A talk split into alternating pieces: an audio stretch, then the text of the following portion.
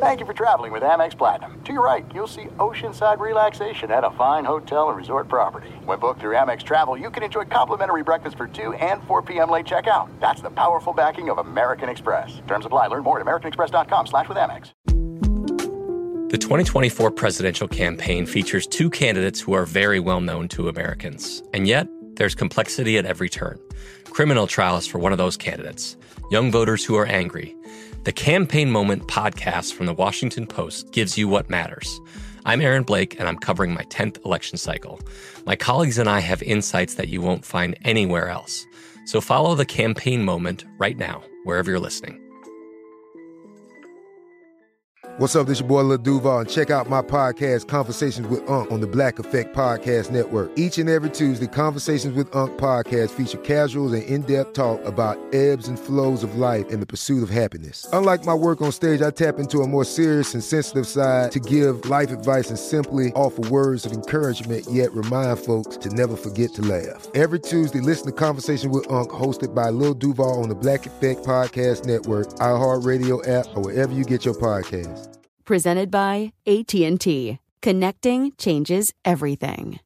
Enjoy all your favorite sports like never before at BetMGM. Signing up and playing is so easy. Simply sign up using code Buckeye and receive up to $1,500 back in bonus bets if you don't win your first bet. When you register with BetMGM, you can get instant access to a variety of parlay selection features, live betting options, and the best daily promotions in the business. And with BetMGM at your fingertips, every play and every game matter more than ever. Place your moneyline, prop, and parlay bets with the king of sportsbooks today. Sign up using code Buckeye and receive up to $1,500 back in bonus bets if you don't win your first bet. That's right, up to $1,500. Again, sign up using code Buckeye and receive up to $1,500 back in bonus bets if you don't win your first bet. BetMGM and GameSense remind you to play responsibly. 21 plus and present in Ohio. Subject to eligibility requirements. Rewards are non-withdrawable bonus bets that expire in seven days. Gambling problem? Call 1-800-GAMBLER in partnership with MGM Northfield Park. That's 1-800-GAMBLER.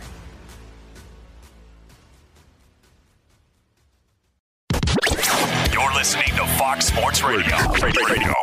Living the dream once again on a fabulous Saturday. It is Fox Sports Saturday. Hartman and Schwartz with you. Brought to you by one of our favorite cities, Las Vegas, the greatest arena on earth.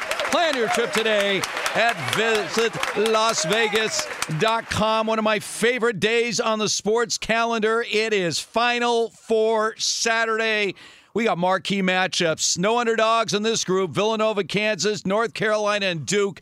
We are two hours away of tip off of that first game between Villanova and Kansas. And you know, Jeff, we think about this time of the year, and there's there's you know there's a different run for a lot of people. I mean, obviously, football fans always cite you know the beginning of September, the NFL season kicks off. College football, you got like a, a two week window there with a kickoff of the college football and the uh, and the NFL season. But if if you if you go a little deeper and you think about where we are right now in the sports calendar, this week we have the Final Four.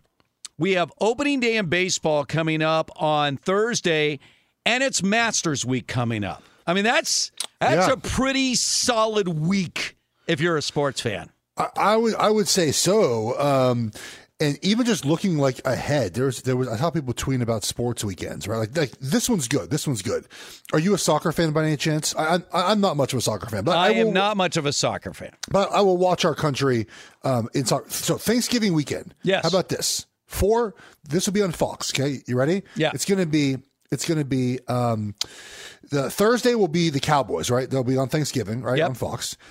Friday on Fox, U.S. England World Cup.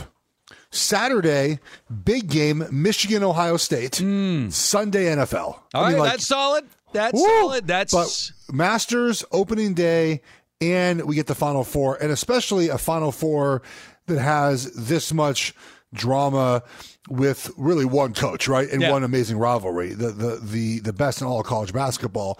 And a situation where even the early game, which is Kansas and Villanova, right? We have uh, Jay Wright will be will make make, make the Hall of Fame. He'll be a Hall he's of Fame coach. already in the Hall of Fame.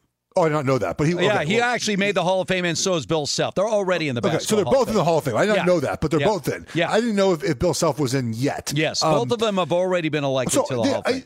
I- why do they elect active coaches? Okay, well, that's a really good question. Uh, by the way, if I really want a little sidebar today, today the uh, the Basketball Hall of Fame was announced. The class of 2022 was announced, and and Jeff, we, have gone over this over the past, and my, and my, general feeling about the Basketball Hall of Fame.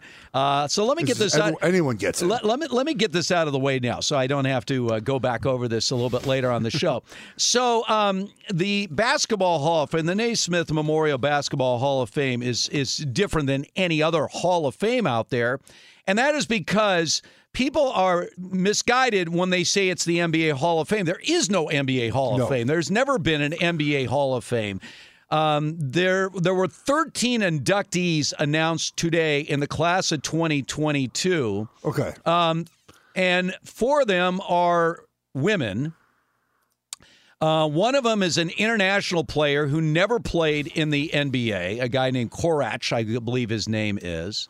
Um, we have contributors like Larry Costello and Del Harris. Laker fans are like, Del Harris is in the yeah, Hall I was, of Fame. I was, like, I was like, oh, Del Harris. Okay, cool. Yeah. yeah. Um, and then you look at the rest, and you got a Bob Huggins who's never won an NCAA championship. You have George Karl who never won an NBA championship as coaches. And then the three players they picked uh, that were actually legitimate NBA players include Lou Hudson, who played with the Hawks way back in the day, good shooting guard, uh, Tim Hardaway, and Manu Ginobili. Now, you look at this entire list of 13, and you're like, were any of these people like game changers in the NBA? I, They- I don't see a they Kobe also, uh, or. they also um, they also had a uh, an official who oh, yes, Hugh Evans, a referee. yes. 2200 2200 games. All right, yes. so that is your class. That's a big class. And you're saying who's, I mean, Manu Ginobili? Okay, on an international stage, I'll say absolutely the fact that he led his team to a gold medal, beating the NBA All Stars along the way. That's legit. Uh, he was a key contributor, but he wasn't the guy, obviously, for the Spurs back in the heyday. But yeah, this is this is uh, this also includes these active coaches. Bob Huggins obviously is an active coach, and now he's in the Hall of Fame. But yes, that matchup today, the first game of the day. Uh, between Jay Wright and Bill Self. Both of them have already been inducted into this Naismith Yeah. Basketball Hall of Fame. All right. So the appetizer is still good, right? It's going to be a good appetizer. You know, Kansas. Um, you know, the second half of that Miami game last weekend, you're like, well, that's a team we we kind of always expect, right? We don't always get that with Kansas, Right. And they haven't been tested very much in the tournament. Miami was a 10 seed, all right, guys. They, they got really hot at the end of the season. They're 10 seed for a reason, and then Villanova's just hurt. They have lack of depth to start with, and and they just got another player hurt more last weekend with an Achilles, and they have another starter out as well. Look, Villanova is like 358th in tempo, right, Steve? Yeah. They're going to go as slow as possible. And I think we've seen the last couple of years slow in defense at least keeps the game close, right? In the very end, you hope to win. Some of these up tempo Gonzaga, Arizona, right? It's hard to win at that pace, I think, in the tournament where Villanova will, will be in this game because of if Kansas can make their shots if they can push a tempo a little bit, I think Villanova will have a hard time scoring enough points. So it's going to be a good appetizer. It's on in about two hours. Um, I I will say I have I have I have we're airing gripes about basketball. I don't like this being a football stadium. Like people have been tweeting out pictures of the stands, and it's like they're paying fifteen hundred bucks to sit in the lower level but you can't see anything. You can't see that. I mean, it's not my money. So you want to spend your money that way, be my guest. But you can't see anything. Like what? I don't. It looks silly that we're doing this. I get it it's for money. They're going to sell the thing out. Now, would it have stolen out, stolen out, uh, uh, sold out if it was UCLA?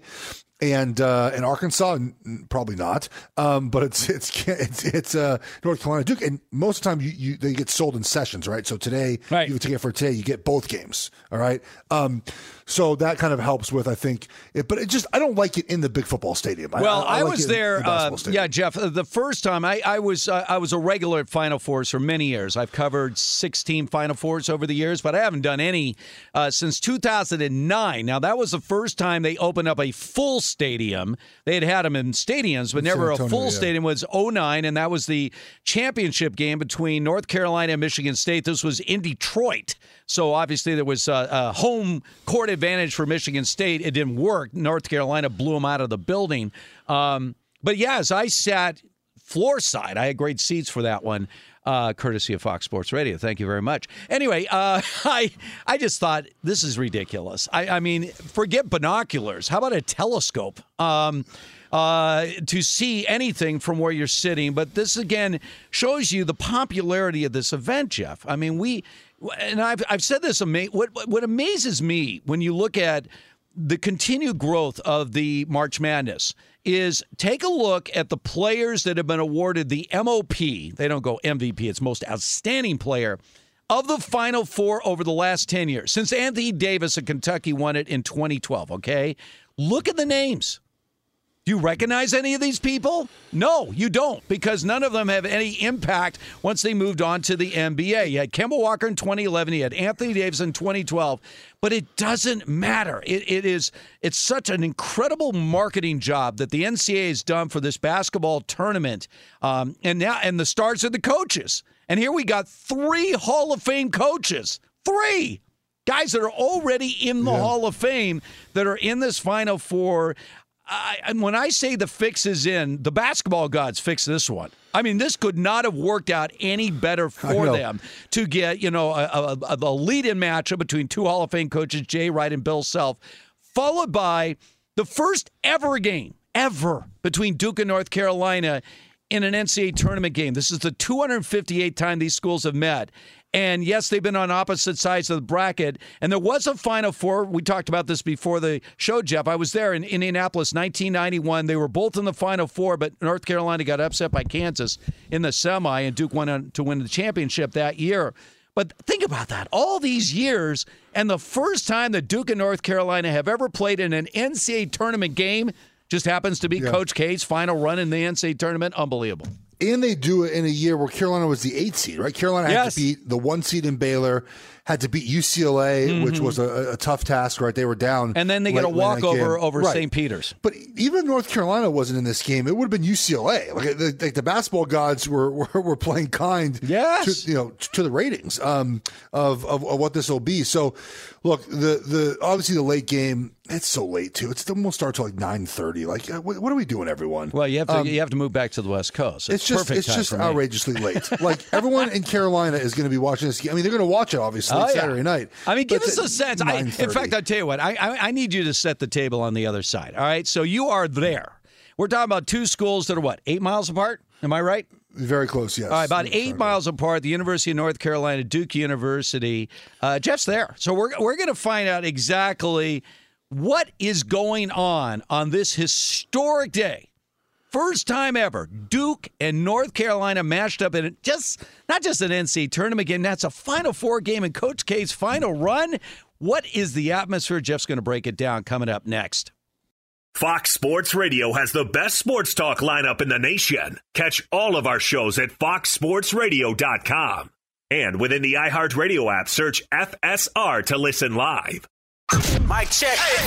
Mic check. Do you want exclusive insight from the biggest names in the sports game?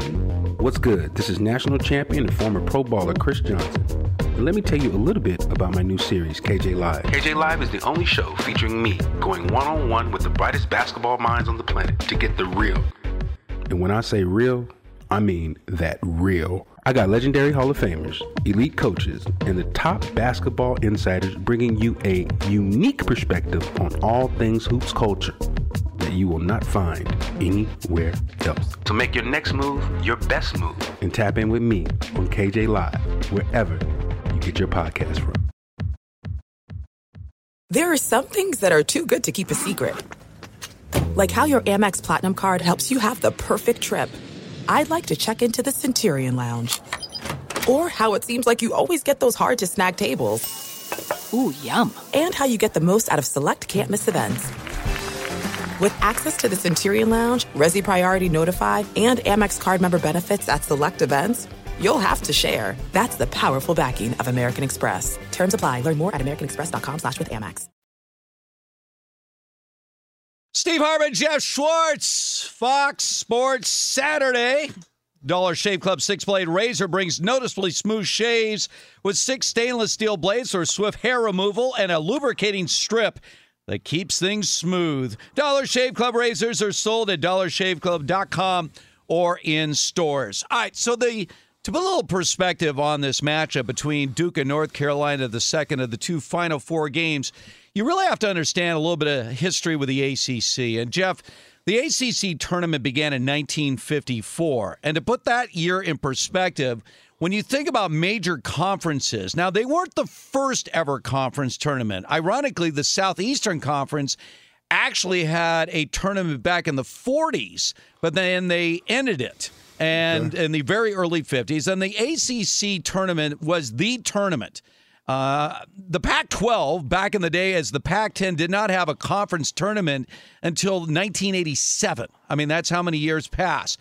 But out of that ACC tournament, really rose that entire conference in prominence because in those days, while other conference champions were getting the ticket punch to the NCAA tournament, regular season champions, you had to win the ACC tournament Yeah. in order to actually get the one spot for that conference in the NCAA tournament. So it just rose the whole level for the North Carolinas, the NC States, the Marylands, the Dukes, uh, all the all the teams out of the ACC. And those two schools that emerged as the superpowers out of this conference were Duke in North Carolina. And from the Dean Smith years and the Coach K years and Roy Williams winning three championships at North Carolina, from a West Coast perspective, and you know me, I'm a UCLA guy. I've always been a little bit like put off by the fact that this Duke North Carolina rivalry has been put on the same level as like Yankees Red Sox or Dodgers Giants or name any rivalry in sports. Duke North Carolina basketball for many is the ultimate. Yes. Uh, as far as rivalries in the sports world, either professionally or on the collegiate level. But you've been down in that area now, even though you're SoCal native, but you've been in the Carolinas for a long time now, Jeff.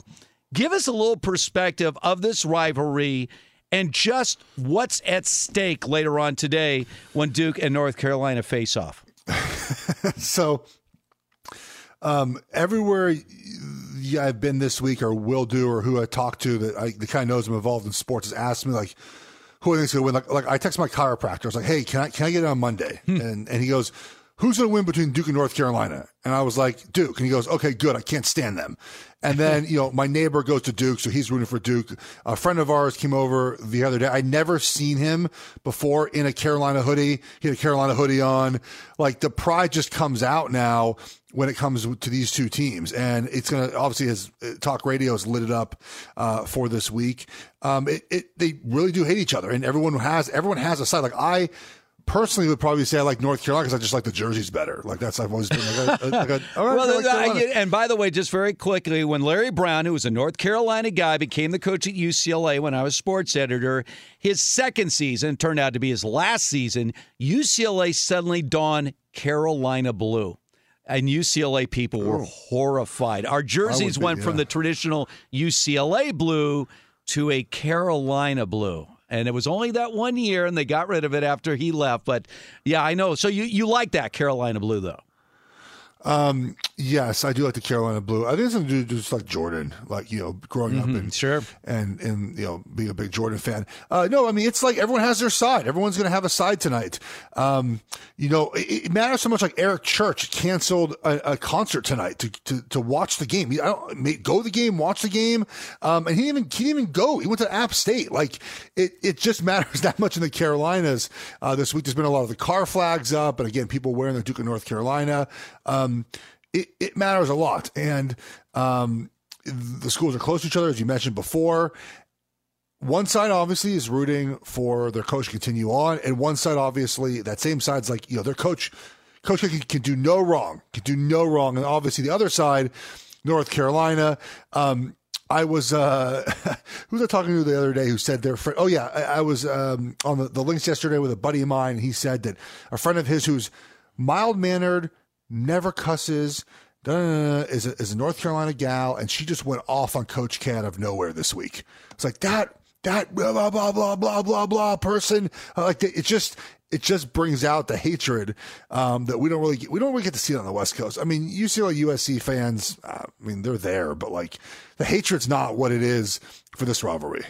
It's it's interesting when we talk about when obviously Coach K first took over at Duke and Dean Smith was at the height of his power. Still looking, by the way, for his first championship. That would come the second year that Coach K was at Duke. And remember, his first three years at Duke were losing seasons. I mean, not He only was this guy at- now. He I never. I mean, he was a complete outsider. He had been the coach at Army for five years. He was a disciple of Bob Knight, who uh, he was the point guard at the military academy. People may not remember that Bob Knight, before he was the Indiana coach, was the Army coach, and one of his point guards was Coach K.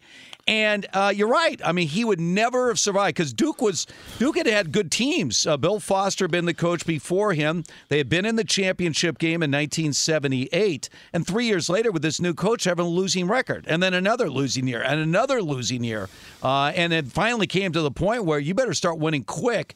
And obviously he did. So the reverence obviously has built over many years, very similar to the way it was with Dean Smith. It's just that Coach K has won more championships than Dean Smith. Um, talking about this game, though, specifically, um, this is an interesting matchup because North Carolina earlier this year, under Hubert Davis, who had taken over for Roy Williams, they were getting blown out of games. In fact, they got blown out at home by Duke. Yeah. This game was on February 5th by 20. 20. Duke won this game 87 67. And exactly one month to the day on March 5th, North Carolina goes into Cameron Indoor, final home game for Coach K, and they run off Duke at the final, you know, at the end of that game to Yeah. win that game. And so people are talking about revenge game and everything else. How, do you read much into that? And when you look at this matchup, um, because again, you can talk about the coaches all you want, it's still the players on the court Yeah. that are going to decide this. But what do you take away from the first blowout win of Duke at North Carolina, and then the way North Carolina goes into Cameron, and at the end of the game, literally blows Duke off the court? You know, I think that the game in Cameron at the end of the season was, um, you know, I think Duke was tight. I think they could feel the the energy in, in the in the arena. You know, Jerry Seinfeld was there. Like all these celebrities Yeah. are there that normally aren't at the game. A lot was riding on that game as far as the coverage of it, and they just didn't play one of their better games. I think tonight we're going to see a much more relaxed Duke squad uh, especially knowing that they just lost to this team. Like there's going to be a renewed focus this week, preparing um, for for North Carolina. But Carolina was an eight seed for a reason, right? They had been blown out, as you mentioned, a bunch this Oh, year. a lot. And until the tournament, I'm not sure they had really. Uh, outside of the Duke game, they, they don't have a lot of quality wins. Um, and the quality wins just kind of happened at the end of the season. And obviously, they play well against UCLA. They play well against Baylor. They're playing much better basketball. I was uh, writing this week for Fox Sports. You could go find the uh, the article um, uh, about why North Carolina can win this game. That's what I was asked to do, and I, I'm good at my job. So I, I was finding ways um, to, to figure it out. Obviously, the confidence, right? Just the confidence of of we just beat them and we're playing good basketball, man. Like we know we got these guys. That goes, I think, a long way. Just mentally, um, just kind of like a just mentally, right? Just mentally um, uh, uh, approaching a game with, with high confidence. Two is Caleb Love. Caleb Love had 30 points against UCLA, right? We know that. Hey, If Caleb Love doesn't score 27 in that second half, UCLA's in the final So four. I was looking at Caleb Love because Yeah. I was trying to find the, the player that matters the most for Carolina, and you know, there's different thoughts about who that is. But Yeah. Caleb Love this year I, I had nine games where he had single digits uh, in Mhm. points. Six of those were in his losses. Carolina's nine losses. Yeah.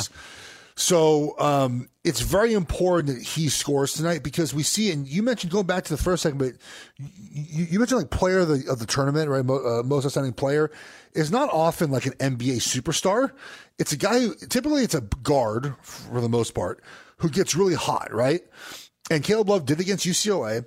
And they're going to need that type of scoring tonight, in my opinion, to keep Duke and kind of hold them down. Another, another thing Carolina does well is they rebound and get second chance points. We saw against UCLA, obviously. And when you just get more opportunities, you have more opportunities to score, right? and so that's why they score so many points in, uh, in in the games they win. They scored 90 points against Baylor. That was overtime, and against Marquette in the first matchup of the tournament. Second chance points, man. They rebound their butts off. Um, and and they shoot foul shots well. So they do some of the things you have to do well in a tournament. I just think Duke is just stronger. Um, I think they're more ta- they have more talented players. Um, you know, they're. It sounds silly to play for something more because they're both in the final four. Geez, right? You think they would play for um, for the moment, but it just feels like Duke is on this mission, man, where it's going to end with Coach K holding that championship trophy, which will piss off everyone who's not a Duke grad. Is what it feels like. Um, but it it it. I bet on Duke today to cover. It was my favorite wager um, uh, of the two of them. I, I'm you know, like I said earlier, Villanova to me, the way they tempo things down, they turn that tempo way down. It keeps their games closer. I just think Duke's better. I think, I think they're more talented. They're better. They're better coached. And that's not a knock on Hubert Davis. Just his first year doing this, right? Um, the adjustments that Duke has made throughout the tournament have been have been well, and they, I think they're just better, man. Well, I, I will say this. I, I have to look this up. Obviously, I'd have to dig deep, but I don't know a lot of teams that have gotten to the Final Four that have had four games during their season in which they lost by at least 20 points, and that's North Carolina. Not only did they have that 20 point loss at home to Duke earlier this year, they lost to Kentucky 98 to 69 back in December. That's a 29 point blowout. And then they had back to back road games against Miami and Wake Forest back in January. They lost to Miami by 28 and four days later, later lost to Wake Forest by 22. So there are a lot of bad losses. So that's exactly why, as you mentioned earlier, North Carolina was only an eight seed, uh, despite that win over Duke to end their regular season. Uh, so we're going to play this out uh, a little bit later on. Well, much more on this game. Again, we're about an hour and a half away from tip off for these uh, final four. Uh, on the other side, though, Jeff, I want to get to one of the big NFL stories that happened this week. But first. Let's find out what's trending right now. We welcome aboard the one, the only, Mr. David Gascon. David? It's good to see you today. And it was uh, a weekend starting off with no procreation talk. I did not talk about, Jeff, I've been really hammering him on procreation. Yeah. You went over this last week. I know, that. And I did not, I did not time, do time this. for kids. Yeah. I mean, you I, know, I'll just say this: don't have kids if you don't want kids, please. It's my best. I love my kids. I, I love, but I'm saying like I tell people like just don't. If you're not ready for them, don't have them. You have a couple, right? Yeah, I have two. Yes. Two? Yeah. Uh, well, yesterday, my youngest, my daughter's 21st birthday celebration, uh, and dinner cost me, let's see, what tipped $849 last night. Yeah. Well, you, you can ask for some extra radio shifts, I guess. and, and people wonder why am I still working seven days a week? That's yes, uh, I think that's great advice, though, Jeff. If you really don't want kids, don't have kids. You What's gotta the, want it. What's the cutoff date? There is no, just cutoff whatever you date. don't want. Just No. like just no cutoff date. But like people, like people, there's a pressure in society. I think to have kids, and Yeah. if you don't want to have kids, don't have kids. Like it's. It's fine. I, I, I don't judge people. I'm like, good for you. You don't want to have kids. You know what you don't want in life. That's great. Just gotta like it's that borderline age though, right? Like you don't want to be that creep that's starting to date. I have a I have a friend of mine who's uh, let's see what he's he's uh, 53 right now and he's got a 4-year-old and a 1-year-old. How old is his wife? Probably younger. She's in her 40s. Yeah, yes. I mean I think she's in her four, early 40s Oh, maybe. my. so she yeah, she was like her late 30s. Wow. Beautiful lady, but I mean, yeah. They're very happy and but it's it's challenging. I mean, Jeff's like a kid, you know. So, I mean, he's 35. young guy. I mean, it, it is. I will say, if you were in your 50s with a newborn, I feel like that would be tough. That would be, Man. That would- that would That's tough. coming from a guy in his mid 30s already finding how tough Just, it is. just like energy wise, Yeah. having a, a, a newborn when you're 50. yeah, there's. there- I always say this, and I I- this was I I've, I've mentioned this before. Orel Hershiser, the legendary Bulldog. Dodger pitcher, bulldog. Yeah. He and I were born the same year, uh, and after my second son was born, uh, we, he was still pitching. He was pitching for the Mets at the time. Oh, boy. And I was having this conversation. He, he had already, he has kids uh, at that time, but you know they were a little bit older. But he said something that always stuck with me. He goes, "When you have kids, the days are long, but the years are short. Oh, There's no time off." yeah, that's true. From the opening bell to the closing bell, Yeah. children are all consuming, and because of that, time just accelerates. That is true. And like, so my, my wife and kids aren't home this weekend, and it's probably the first time in seven and a half years I they've been gone. Like when I'm gone, when I'm not with them, and it's the oddest feeling of all time. Yeah. Like, there's no noise in the house. Mm-hmm. Right. It's like I don't know what to do with myself. It's a very weird feeling when you're with them Yeah. for so many. But but that thought in your mind, like fatherhood, motherhood, it will always be there. Like worrying about your kids, right? yeah, but that's that's what you Pe- sign up for. People That's can fine. tell you, but it, it, it's again, any parent will tell you. Until you become one, you have no idea. I mean, just it, it, you have no idea. Yeah, like I'm sorry, I'm sorry, folks out there. Being a dog parent is not the same. no, it's not. It's not. Sorry. Sometimes it is, but Fair not, enough. uh, not the same. You guys are uh, you guys are talking about the NCAA tournament. Both those games are today.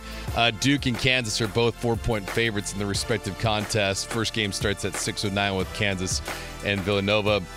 NBA is only got a handful of games today. Two of them have gone final. 76ers beat the Hornets. Cavaliers over the Knicks.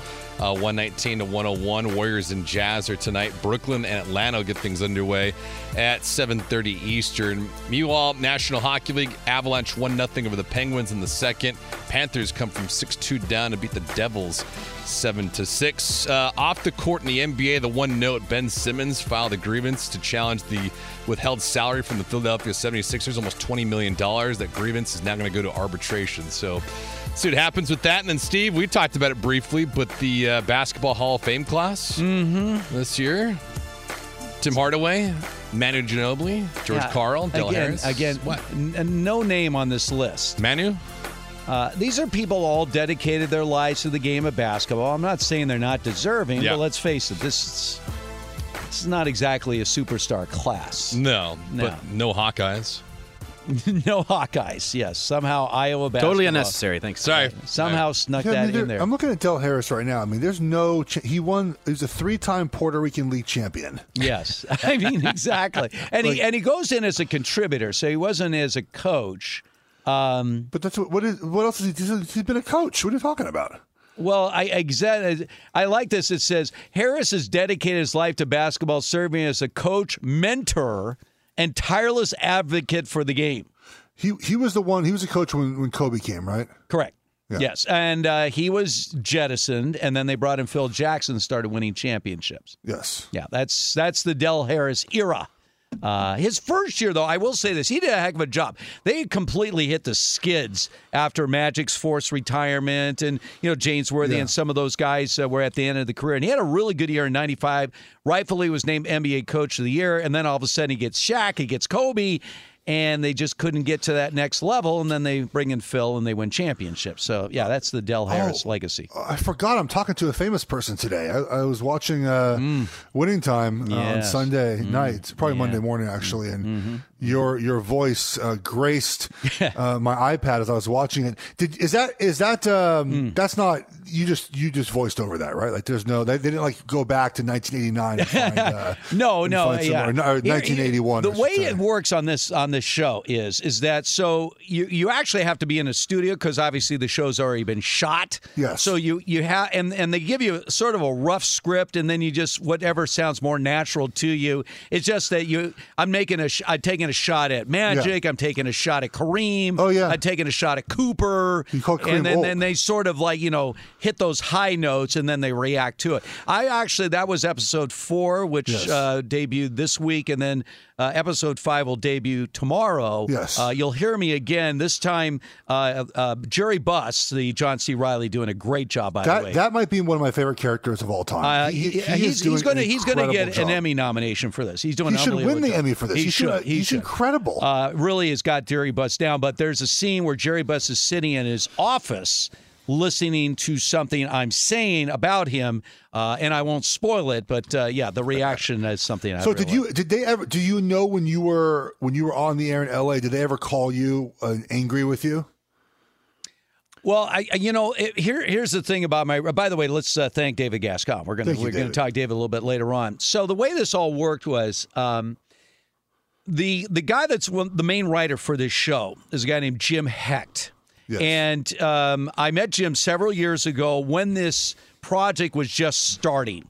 And he wanted to know from my own standpoint because I worked for the Raiders during the 80s during the Showtime Laker days. Okay, so there was sort of a marriage of sorts back in the 80s. If you worked for one pro team, especially like the Raiders or the Lakers, you knew a lot of people.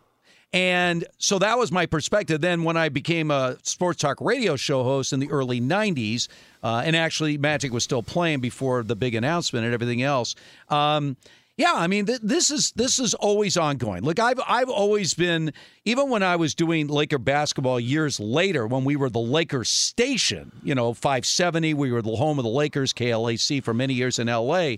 I was the uh, what I used to call the anti-Kobe. It wasn't that I didn't respect Kobe, it's just the fact I took the other side because my partners, you know, Mychal Thompson and Victor Brick were just lathering all over the Lakers 24 hours a day. Um, so yeah, there was always a relationship uh, between the professional teams, and if you do what I do, especially on a local basis, if you said something they didn't like, believe me, you'd hear it. Um, especially if you're the flagship. Um, so yeah, if, when they gave me the script, I'm like, well, this is right down my wheelhouse because this is exactly what I would have said. Now, are they paying you per word? Uh, Oh, you know that- what? They, they can afford him for per word. I no tell you, chance. uh, that would have been tough if they'd done that. Oh, you need a new agent. Um, so anyway, I, I I did episode four, which you've heard, episode five coming up, and then the final episode of season one. They've already signed on for five seasons of this show. Yeah, I would sign on for five season two. Uh, guys, if even if you're not, it's not a basketball show. Ex- thank you, if, thank you. If you're if you are a fan of sports, yeah. This is a show for you. It's not. They had a scene this week. I think it was in, in this week where it was a, about training camp. It was it was a cartoon of Magic Johnson with a bunch of women. That that was explaining the training camp practice. Right, it's not right, right. about.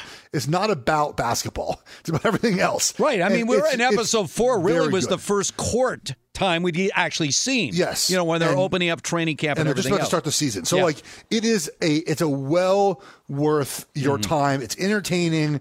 Um, it's very easily like they explain everything. You know, you you don't have to guess what's happening, right? Everything's explained. Um, and John C. Reilly, I, you can tell he's having a lot of fun playing Jerry Buss. He's doing a great job. Oh, and the guy that's playing Magic Johnson does a great job. I mean, there are some. I mean, the Jerry West is getting raked over the coals in yeah, the is he, show. was was he that? Was he that? Was you know, look like, at my interaction with Jerry West, who I grew up as literally my all-time sports hero. Yeah. And I had times, many times, to actually sit with Jerry and talk. He could not have been more of a gentleman. Had I heard things, one thing I did know was he wasn't a big Magic Johnson fan coming out of Michigan State. That's true. He wanted Sidney Moncrief. In fact. That year, I was, you know, at UCLA, I was sports editor of the Daily Bruin. And I also thought they should have taken Moncrief. I remember very specifically talking about you got to go with Moncrief. I didn't trust the fact that I thought Magic was a bit of a gimmick at Michigan State. You know, six eight point guard, Oh, and yeah. does that's really translate to the NBA? Because obviously we never see anything like it. Obviously, I was wrong, um, and it, it proved out to be wrong very quickly. Uh, but the Jerry West over the top again. Here's what happens in shows like this, right? So there's a truth in everything they're doing. It's just that some things are a little amplified, and they've really amplified the Jerry West character. Now it's calming down a little bit. You know, just in the shadows right now is the whole Pat Riley character. And this is very interesting to see how they will develop Pat Riley's role as he gets back in the organization, how he becomes the guy that we all know. So, all good stuff. All right, on the other side, I want to get to this big story on the NFL and a certain presence of one individual at someone else's big day and why exactly they were there. Coming up next. There's no distance too far for the perfect trip. Hi, checking in for. Or the perfect table. Hey, where are you? Coming! And when you get access to Resy Priority Notify with your Amex Platinum card Hey, this looks amazing. I'm so glad you made it. And travel benefits at fine hotels and resorts booked through Amex Travel, it's worth the trip. That's the powerful backing of American Express. Terms apply. Learn more at americanexpress.com slash with Amex. The 2024 presidential campaign features two candidates who are very well known to Americans. And yet, there's complexity at every turn. Criminal trials for one of those candidates, young voters who are angry. The Campaign Moment podcast from the Washington Post gives you what matters. I'm Aaron Blake, and I'm covering my 10th election cycle. My colleagues and I have insights that you won't find anywhere else. So follow the Campaign Moment right now, wherever you're listening.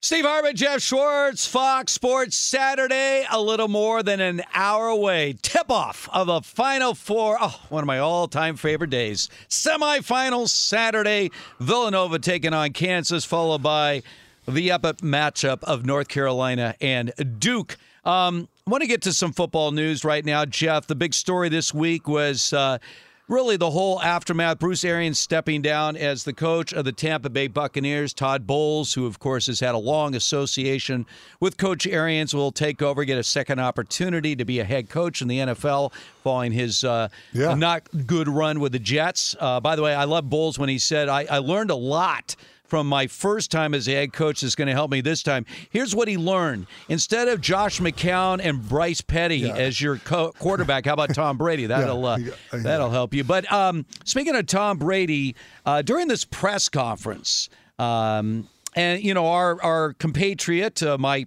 longtime partner, uh, Rich Ohrnberger, uh, really became front and center when he reported through sources, and obviously Rich and I have talked about this much.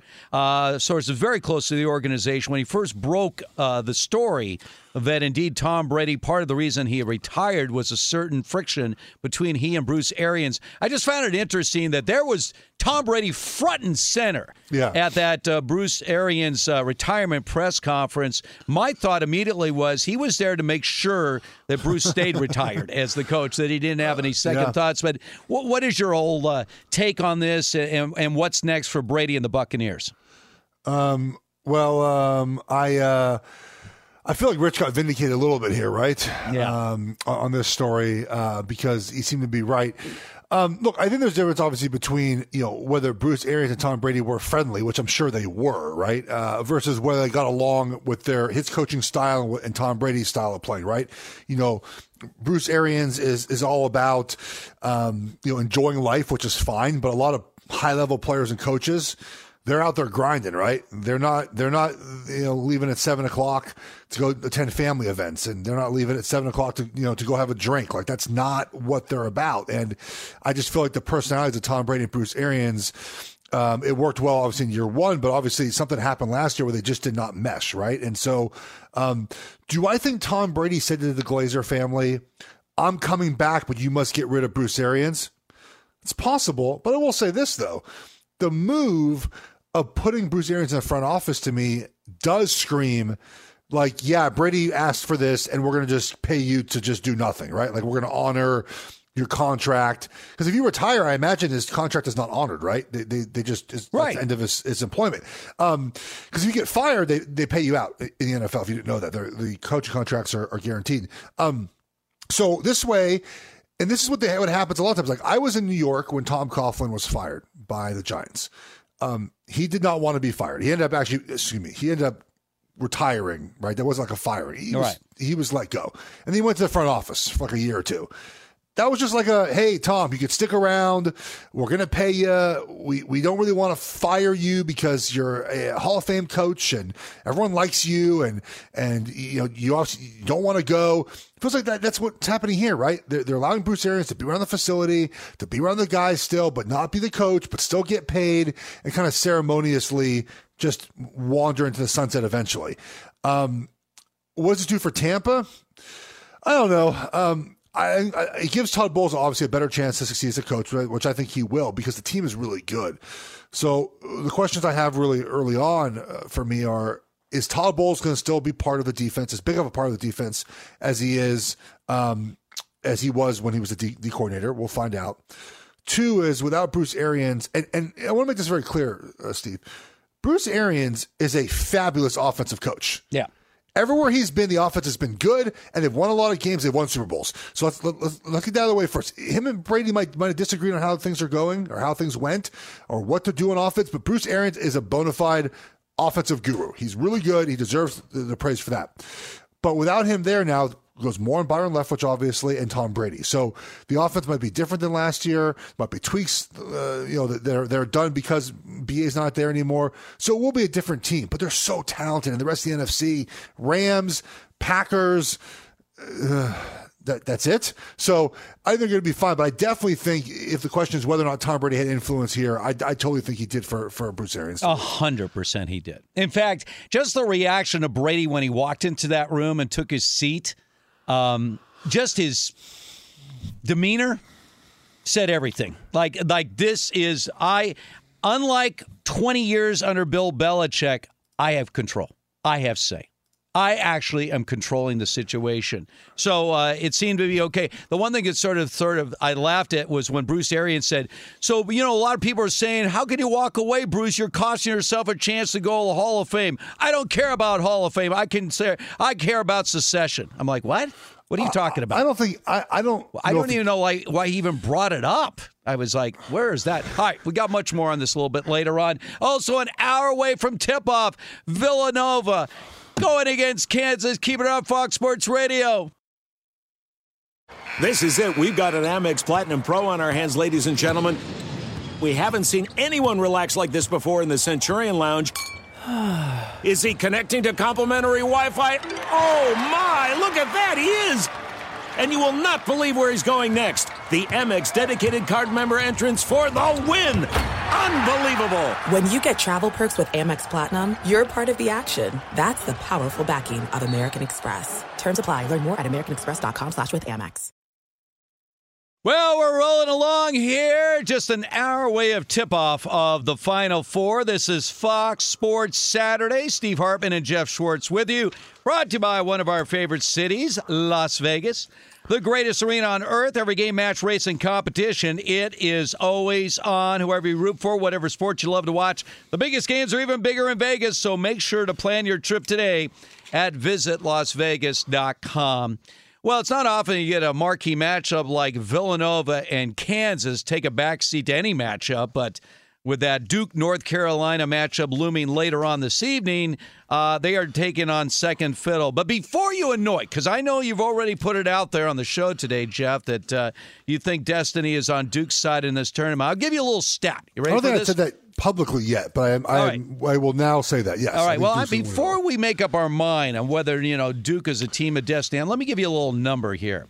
So we mentioned this Villanova Kansas matchup We'll have two Hall of Fame coaches: Jay Wright of Villanova, who's won two national championships; Bill Self, who's won a national championship. Both these coaches are already in the uh, Naismith Memorial Basketball Hall of Fame. But here's a little something for you. This is the fourth time that Jay Wright at Villanova and Bill Self of Kansas have matched up in the tournament in the Sweet 16 or beyond. The fourth time. The first three times, the winner of the matchup went on to win the national championship. That's right. In 08, Kansas beat Villanova on their way to the national championship. In 2016, Villanova beat Kansas on their way to the national championship. And the last time was in 2018 in the Final Four when Villanova and Kansas both were number one seeds that year, and Villanova blew the doors off Kansas. Uh, but that's that's that's a little Yeah. trivia for you that the previous three times that a Jay Wright Villanova team matched up against a Bill Self Kansas team in the tournament, Sweet 16 or beyond, the winner of that game would go on to win the national championship. I got to throw it out there, Jeff. All right. Um, I, I if Villanova gets by Kansas today, especially with the injuries they've had. I mean, Well, their number two scorers out, obviously. yeah. Um, and it, it, and they have a, a shorter bench. They, they just don't play a, a lot of guys. So Mm-hmm. having now to to increase that rotation because of injury is is not great, right? That's not you know what what they would like to do. I mean, they really play. They have six guys that they play. Um, you know, basically 25 minutes or more, and Moore plays 34 of them, the most of anyone. And so now they're going to have to go to players who play eight minutes a game and nine minutes a game, who average one point, 1.6, 1.4. So they're really dropping from, you know, 15 points that Moore gets to something much lower. They're to have, someone's got to step up, right? Uh, and fill that void. And the fill that void might just be defense and pace and playing really slow and just trying to limit the opportunities that Kansas has to score points, right? Because if that's one way Villanova has done this. That's the way they play, right? They're very slow, they're very methodical, and it makes the games close at the end, but also it puts pressure on the opposing team to almost have perfect offensive possessions, right? Because if you go down and, and you miss two or three times in a row, that's not like three minutes off the clock you haven't scored, right? Because of Villanova's pace. And so it kind of gets the pressure going for the opposing team. But Kansas, like I said, when they get going, they can score a bunch of points. And so, um, they, again, this tournament, they haven't done it as well as they'd like to, right? Uh, they they hadn't covered until I believe until they, they beat Miami. So um, again, I just think the depth of Villanova makes this game really tough for them. All right, now we'll here's see. here's another note. Okay, now we always are talking about this era of one and duns, right? Yes, but not this year. In fact, this Kansas team may have more experience than any team in the history of college basketball because of the uh, COVID situation where guys were granted an extra year of eligibility and the transfers. For instance, they have a, pack, a backup point guard named Jalen Coleman-Lands at Kansas. This will be his 171st game. He played at Illinois, DePaul, and Iowa State, and now he's playing with Kansas. How about this? Mitch Lightfoot. He will be playing his 167th game Yeah. at Kansas. He was on that Final Four team back in 2018. Plus, they had a transfer from Arizona State. And how about this? The top eight scores for Kansas have appeared in 965 games, which might be the most experienced team of all time. And then you got the Manek guy, you know, at uh, North Carolina. He Yeah, I played mean- four full years at Oklahoma before transferring Remy to. uh, Martin, by the way, the one you mentioned, the transfer from Arizona State, he's Yeah. had 146 career games. Right, Remy Martin. Yeah. So I mean, it, and and David McCormack, the big man. So it's isn't it interesting that Well, we, we I- talked about these young teams and and the idea that all Yeah, these one and done teams, they're saying that there might actually be more experience in this Final Four than any Final Four ever. So it's interesting you mention that because when we look at the last couple of years, whether it's Virginia, whether it's Baylor, um, those were older, more physical teams, right? Just like mature, more mature bodies. You remember watching, going back to watch Houston, Arizona? Sure. And Arizona's got some Koloko, like they, they got they got big old guys. Pelle Larsson, right? They got, they got, they got big dudes. Um, but Houston had more mature oh, bodies. Oh, they had like like like the like you could tell like there was just a big difference Yes. in and Houston had older players and their bodies were just different, right? And it was it struck me and I you know obviously as, as much as I watch you know the the the Pac-12, which is like older older more physical guys. And we're seeing I think that trend now where the the teams that are winning and, and Duke is a little bit of a rarity this year because they have some younger players that have started to play better. But really, it's it is about having older players that have been here before that have a little physicality. To, and I'm not talking about when I say physicality. I'm not talking about like going and hitting someone on the court. Just like mature bodies, right? They, they have they're stronger bodies and they look like an older one, an older player who can kind of take a little bit of banging and and whatnot. And I think that's important as we're seeing now as we kind of um, you know get longer in the tournament. So I'm not surprised that this is um, a new trend we're seeing. It does worry me when I look at like you know teams I root for, Oregon especially. Like they just go younger and transfer every year. Like they have a bunch of young, which is good. They have a bunch of young good players, but we're seeing a lot of winning being done by the older teams. Oh, no doubt about it. And by the way, if you're one of those people out there watching this matchup saying, has Collin Gillespie been at Villanova forever? Uh, the answer is yes. He was a freshman the year they won that national championship back in 2018. This is his fifth full season. Uh, at Villanova, again, taking advantage of the COVID rules that allow him to get one extra year. So, this is a very different Final Four. In in fact, Coach K's talked about that. Uh, that this Final Four, not just because you got uh, marquee matchups, you know, all these blue blood schools, but just the experience of the players on these teams is unlike any Final Four we've certainly seen in recent history. I mean, this this goes back to the Well- era when the Patrick Ewing Yeah. stayed four full years, uh, you know, at Georgetown. Uh, but that's the way this Final Four really sets up. It it does, um, and even getting like back to the first game, we talk about depth and how important that is. Just in you know, kind of generally speaking, when it comes to, this, I mean, you have a guy like like Remy Martin who comes off the bench for Kansas, right? I mean, Yeah. they just you don't have that Villanova right now. You don't have that at Duke right now. You don't have that North Carolina right now, um, and that might be the difference between. You know, Kansas winning the whole thing and, and Duke or North Carolina. I just think North Carolina's not going to win today, so uh, maybe not entertain that idea. But uh, older depth, right? Guys that can get you you buckets and points um, are, are just are, are vital at this time of year. Uh, we get rightfully so. I get why we get swept up by Gonzaga, and, and they played in the final last year, so they, they and they've won the most tournament games like for seven years in a row, right? Like they, they, Mhm. they they're good. Or Arizona or some of these high scoring teams, and it just I come back to like tempo rebounding and turnovers. I mean, those things when you get back to the, you know this time of year, guess who's in the front of the tournament, right?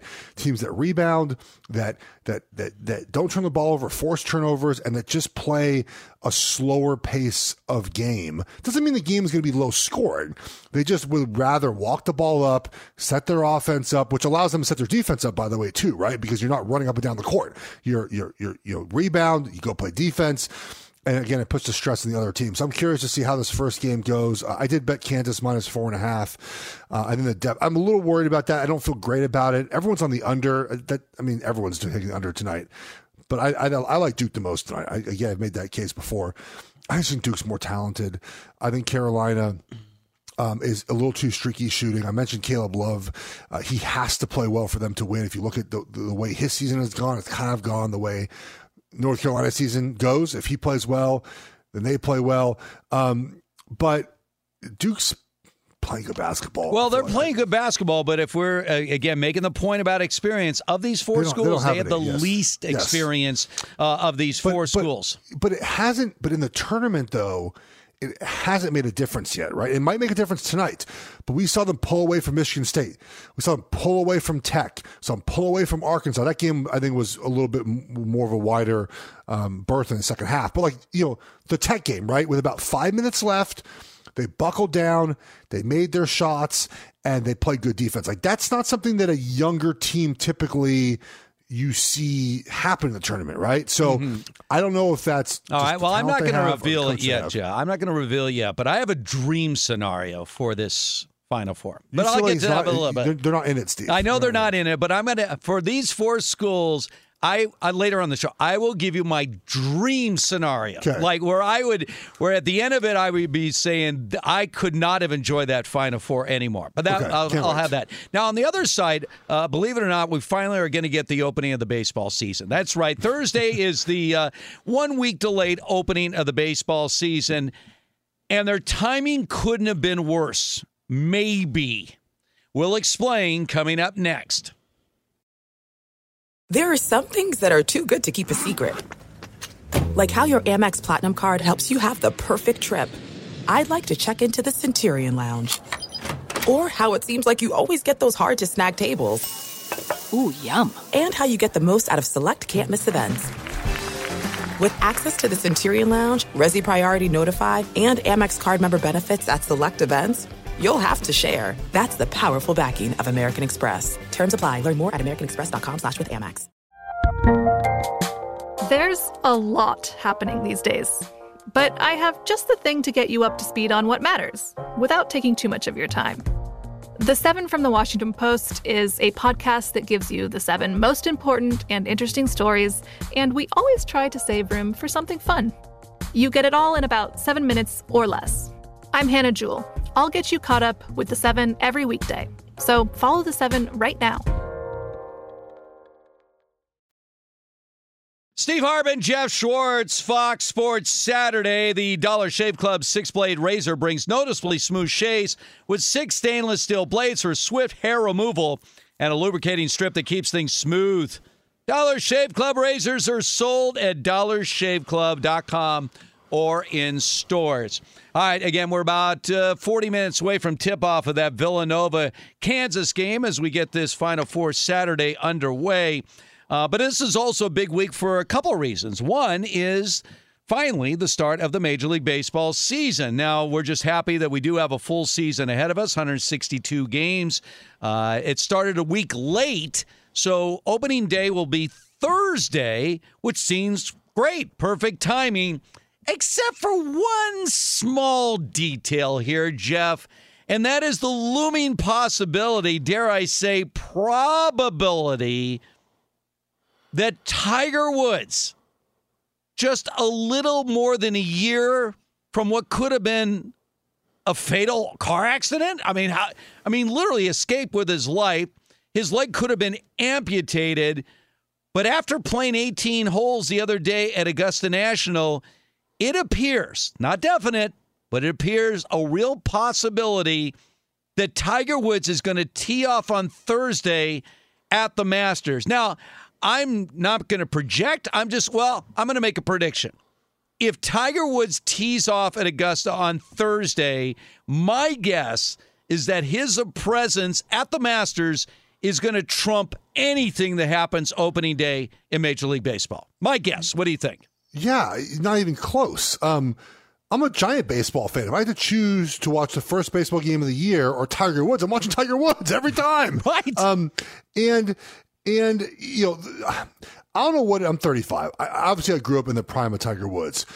I don't know what it was or is about Tiger. I think it's just the obviously uh, incredible ability Mm-hmm. that he has on a golf course, the shots he can make that no one else can make.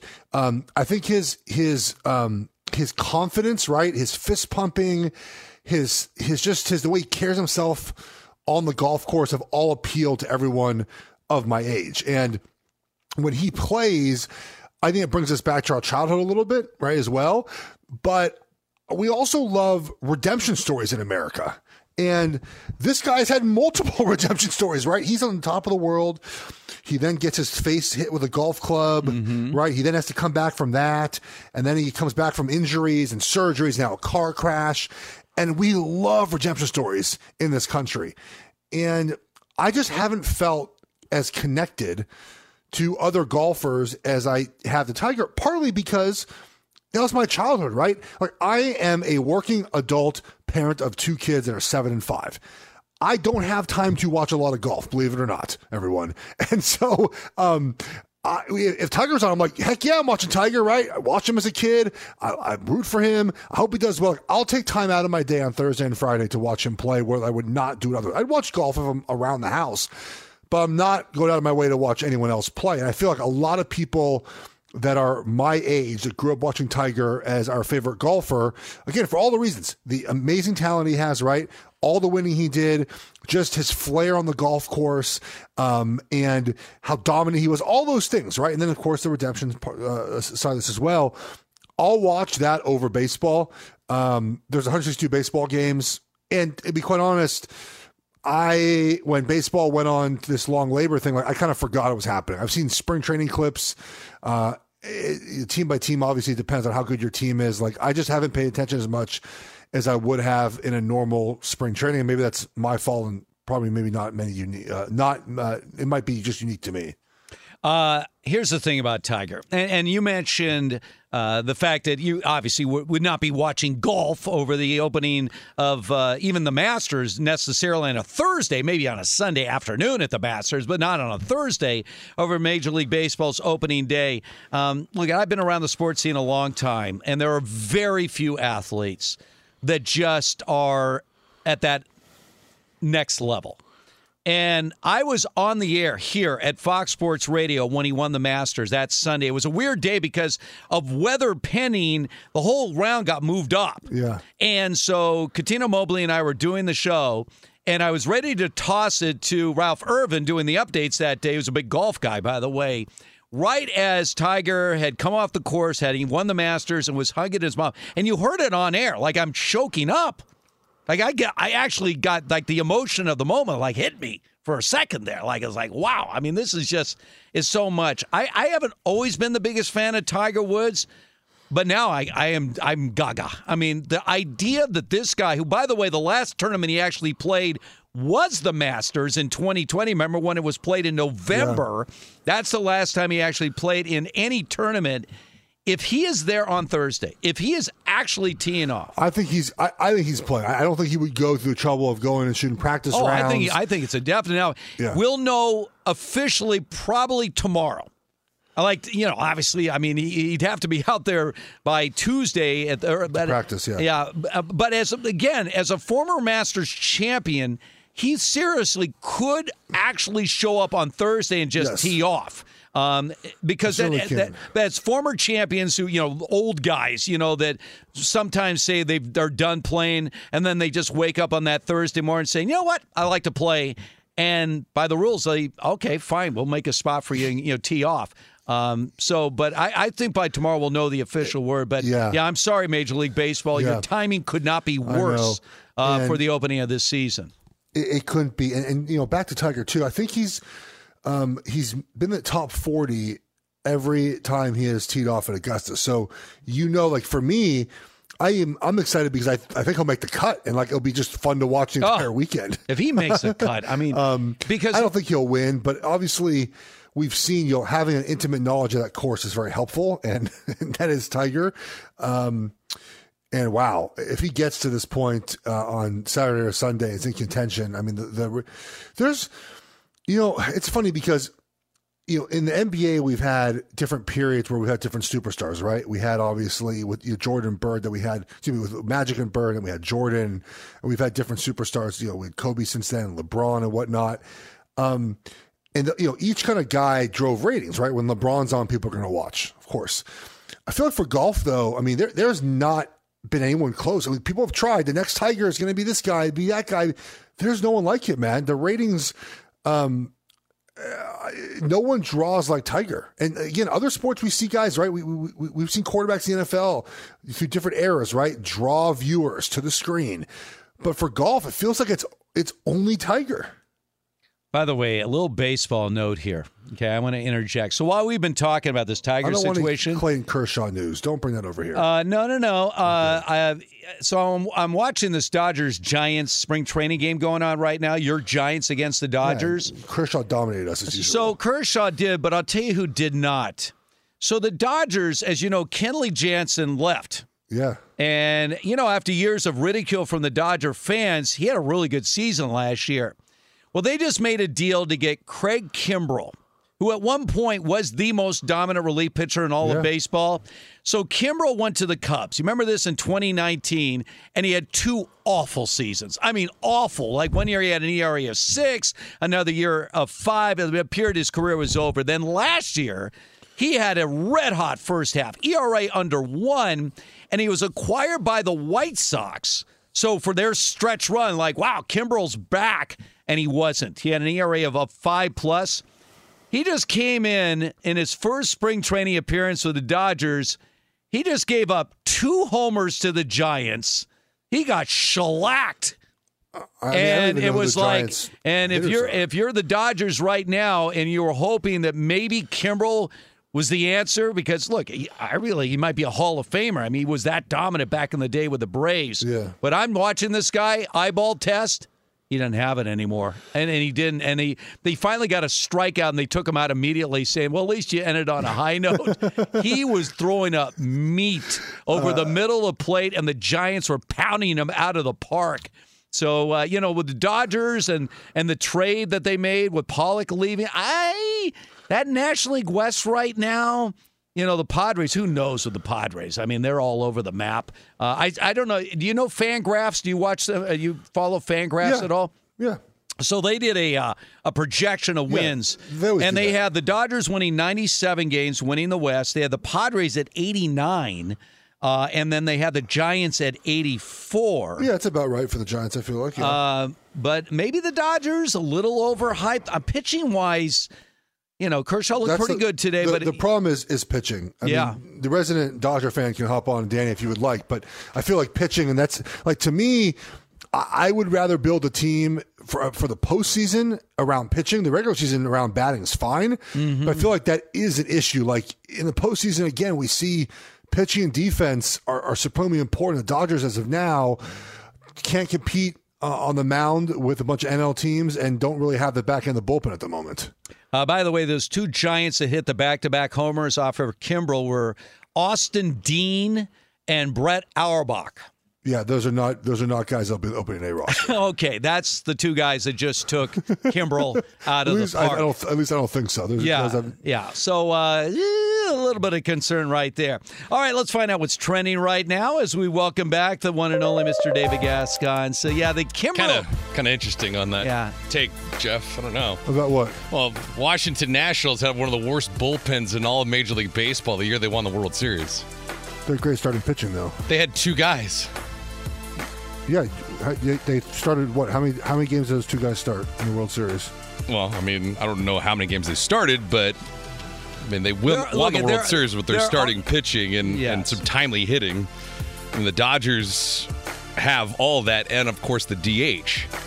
So Well, the Dodgers right now, look at it was encouraging what they saw from Kershaw today because when you think about it, you got Buehler, you got Urias, and then you got Maybe Trevor Bauer? I would be stunned if he ever is allowed to put on a Dodger uniform. Well, what are you going to do with him, though? Well, that's a great question. He's going to file a case if he's not able to play with the Dodgers.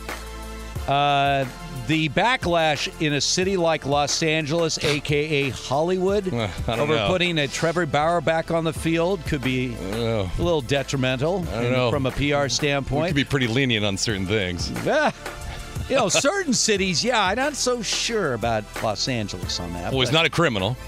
No, but it's Hollywood. This is a pretty woke area, wouldn't you say? Yeah. Yeah. I'm just saying. Maybe you're. I'll tell you one thing. If the Dodgers need him, if they, I mean, they, they'll put it this way: they're not going to put him out there unless they realize, wow, we need Trevor Bauer back, Yeah. like badly. Um, you know, we still have to see what Dustin May and you know these young pitchers whether or not they're going to produce. But uh, that Kimbrel uh, appearance today was not encouraging to say the least. If, if if Cody Bellinger bats 250 this year, 250, 250. Yeah. If he bats 250 this season, they probably walk away with the National League West.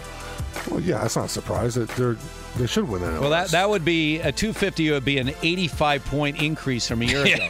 he hit 165. yeah, I, I mean year. the Dodgers sh- should win the West. I mean, I, I I don't know why they would not win the West. Well, The I think I think a bigger the World question for the Dodgers is Mookie Betts. Yeah. I mean, I know he wasn't healthy last year, but I mean, he's the second highest paid position player in baseball, and by his own admission.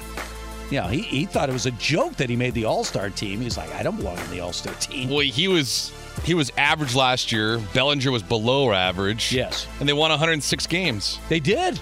Absolutely. And they It was finished an second amazing in the. NL West. And, Ker- a- uh, and Kershaw sad. was nowhere around last season. Correct. Probably won't be around half of this season. Mm-hmm. So, I mean, the depth for the Dodgers is unparalleled compared to anybody else in Major League Baseball. Oh, absolutely. And uh, believe me, having a guy like Freddie Freeman in the lineup Yeah. is not going to hurt. I mean, Atlanta's going to be there. Yep. You don't know what you're going to get from St. Louis. Yeah, Mi- remember Atlanta? Milwaukee. Atlanta gets Acuna back. Yeah. Yeah. was out all of last year. Yeah. A pretty big piece back for them. So, uh, no, I can't wait for baseball. I really can't. However, can I'm not going to be watching Thursday if Tigers teeing up. Can we can we get a freeway series? Why not? If I tell you what, the Angels right now, if Syndergaard, who looked pretty good the other day, Yeah. if Syndergaard can give them 30 starts at a high level, they could be a playoff team. Yeah. You know, if they get a you know a healthy season out of Trout, you know Rendon has a big year, Ohtani does what he did a year ago. Absolutely. I mean, they're one and two, right? They're the graded one and two best players in Major League Baseball, Trout and Ohtani.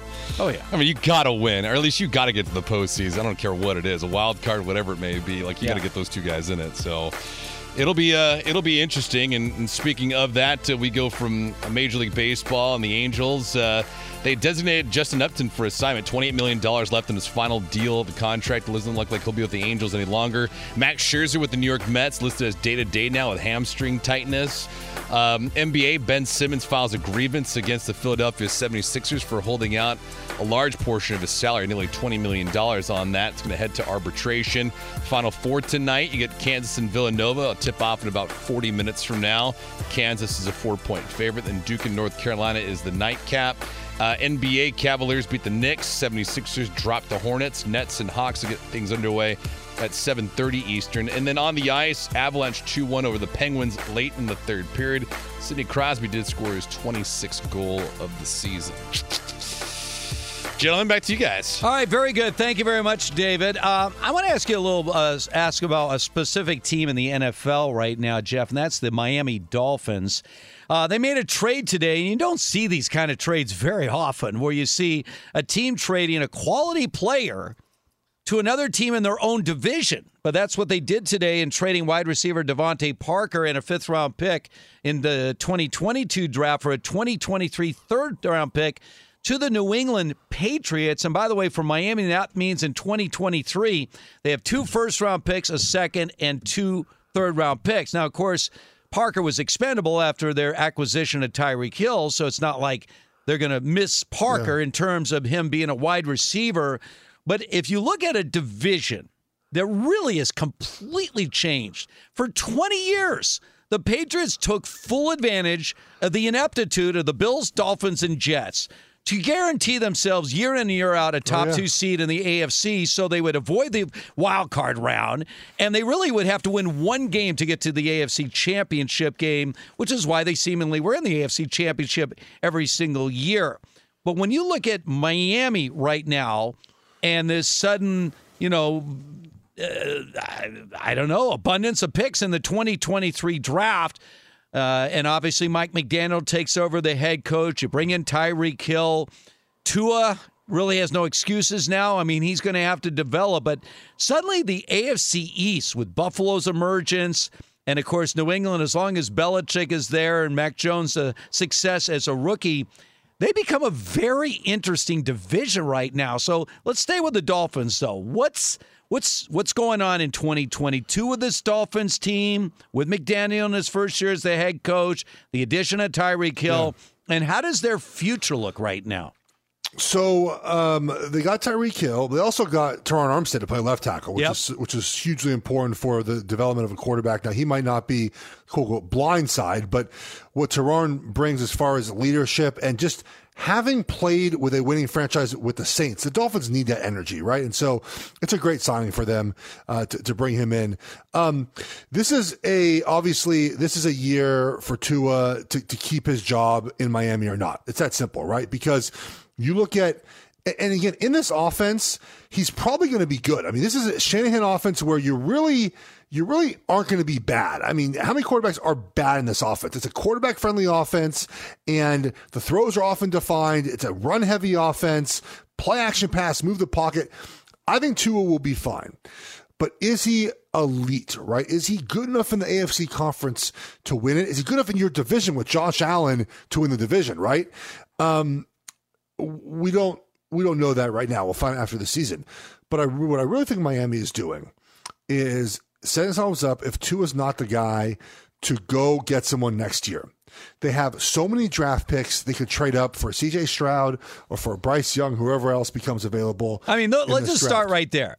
Bryce Young and C.J. Stroud. I mean, two guys would finalists trade for the would Heisman up. For, I would trade up for those instead- of Tua. I mean, because you As you, of now. you follow this a lot, Jeff, because you're you're working with a lot of these young players and projecting guys in the draft. I mean, when you look at those two guys who obviously would be high picks in the NFL draft, they're not They're eligible. They have to wait another year. They would go one two this year. Okay, Like, they, would be the one-two picks. Um, but I mean, do you look at both those Well, guys? not, I guess not Jacksonville technically because they don't need right. quarterback. But I mean, do you look at both of those guys as like, I mean, nothing's a sure bet, but as sure as a sure bet as you're going to get as far as quarterback prospects coming into the NFL? Because, like you say, the fact that these guys have another year of college eligibility, they're going to have big years, you know, as- long as they're healthy at Alabama and Ohio State, respectively. Um, I mean, I can't even imagine the mad scramble of teams in search of quarterbacks Yeah. as we see every single year. Uh, and then you have the draft capital of a team like the Miami Yeah. Dolphins, who, by the way, let's say Tua has a decent year. Let's say, let's say they even make the playoffs. But you're not hundred percent convinced if you're Mike McDaniel, if he can take it to that next level, you could throw him in a deal to really sweeten the pot Yeah. in order to skyrocket up the charts and get yourself one of the top two picks. I mean, it, Yeah. it's No, very intriguing. It, it is. Um, the thing with Bryce Young is his size. He's like six feet, like 180. Right. Small. Um, CJ Stroud, I'm looking up, he's, let's say 6'3, Mm-hmm. 218. So uh, CJ Stroud will probably be the guy that teams are coveting more than Bryce Young just because size does matter, guys. A lot of quarterbacks in the NFL. Yeah. Big, strong. It's not. It's not even about whether Bryce Young can make the throws. It's six feet, one eighty, man. Well, look at Tua. You you, you get Tua hit- is what six feet Yeah. tall. You get hit, it hurts. You need a big, tough body for that to, Yeah. to make it to make it through the season. Um, and again, we'll know. So the one wild card though for next season for a quarterback is Lamar Jackson right now, in my opinion. So hmm. Lamar is not signed to a long term deal with the Ravens. Whoa, whoa, We whoa! can- He said he loves the Ravens. yeah, well, I, I love certain things I do too. It doesn't mean it, like I love certain jobs I have when they're paying me, and then when you don't, when they don't pay me, I don't like Yeah. it as much. So he doesn't have a deal, and you know they're back and forth. You know the ownership blames Lamar not having an agent. Lamar blamed the team, I guess. Not really. He didn't really blame anyone. He just said, "Don't like put words in my mouth for how I'm feeling about the deal." Um, and let's say that no deal gets worked out and he gets franchise tagged. Takes two first round draft picks to trade for a quarterback on a franchise tag. Dolphins have two first round draft picks next year. Um, I, I think there's a likelihood, very small likelihood, but Lamar is not signed yet. Everyone else is gonna is signed up, man. Everyone else is is is gonna get is has their deal or will get a deal. Baker's not gonna get a deal, obviously, but um, you look at all young quarterbacks right now. They're locked up. Justin Herbert after next season is going to get the biggest deal of all time. It's going to happen next. off. We know that next offseason, right? They're going to be. They're going to sign him. Mahomes has signed up. Allen signed up. Obviously, Watson now has a big contract. Dak Prescott's been signed up for for you know for a long term deal. Um, Lamar isn't, and I don't know the reason why. Again, I brought up the two reasons we've heard, right? That his he does lack of an agent is hurting him. I don't know how much that is, and Lamar basically blamed the Ravens, whatever. But it's not done yet. And if he gets franchised next year, well, what, what if the Dolphins call the Ravens say, "Hey, we'll give you two first. And Dolphins like, I mean, the Ravens like, cool, we'll we'll draft someone else. It's possible, unlikely, but possible. Because it's not signed yet, right? All the we've seen after this past offseason, I think we can never say that someone's like untradeable, right? I mean, with Russell Wilson leaving, with Deshaun Watson leaving, and there were hints those guys would leave. We know Watson wanted to trade for over a year now, but are we certain that like Lamar is going to be in Baltimore next year if he doesn't have a deal right now? I'm, I'm not certain of that. Well, and but again, if you're going to get a Lamar Jackson, then you have to tailor the offense to him, as the Ravens did. All right, on the other I, side, I, I just say this: I think the Shanahan offense can be tailored to anybody. I think Lamar would be fine in that offense. All right, now on the other side, and as we're counting down now to the start of the Final Four, I want to get the definitive answer from Jeff Schwartz. Where will Baker Mayfield be in 2022? And where will Jimmy Garoppolo be in 2022? Okay. Jeff will have the answer coming up next. There are some things that are too good to keep a secret. Like how your Amex Platinum card helps you have the perfect trip. I'd like to check into the Centurion Lounge. Or how it seems like you always get those hard to snag tables. Ooh, yum. And how you get the most out of select can't miss events. With access to the Centurion Lounge, Resy Priority Notified, and Amex card member benefits at select events, you'll have to share. That's the powerful backing of American Express. Terms apply. Learn more at americanexpress.com slash with Amex. Steve Hartman, Jeff Schwartz, Fox Sports Saturday. All right, minutes away from the tip-off, Villanova and Kansas, as we get this Final Four Saturday underway. In the meantime, a couple of unanswered questions from this run in the NFL as we get ready for the draft. Uh, and that is free agents or those that are suddenly in a state of limbo. And the two biggest names are Baker Mayfield with the Cleveland Browns and Jimmy Garoppolo for the San Francisco 49ers. So I want your expertise here, Jeff Schwartz, as we've been uh, watching uh, all this uh, development with Deshaun Watson going to Cleveland, and of course, Trey Lance, who they gave up a lot of draft capital a year ago, the 49ers, yeah. to make him the quarterback of the future. Let's start with Baker Mayfield and get a prediction right now. Where will Baker Mayfield be in 2022?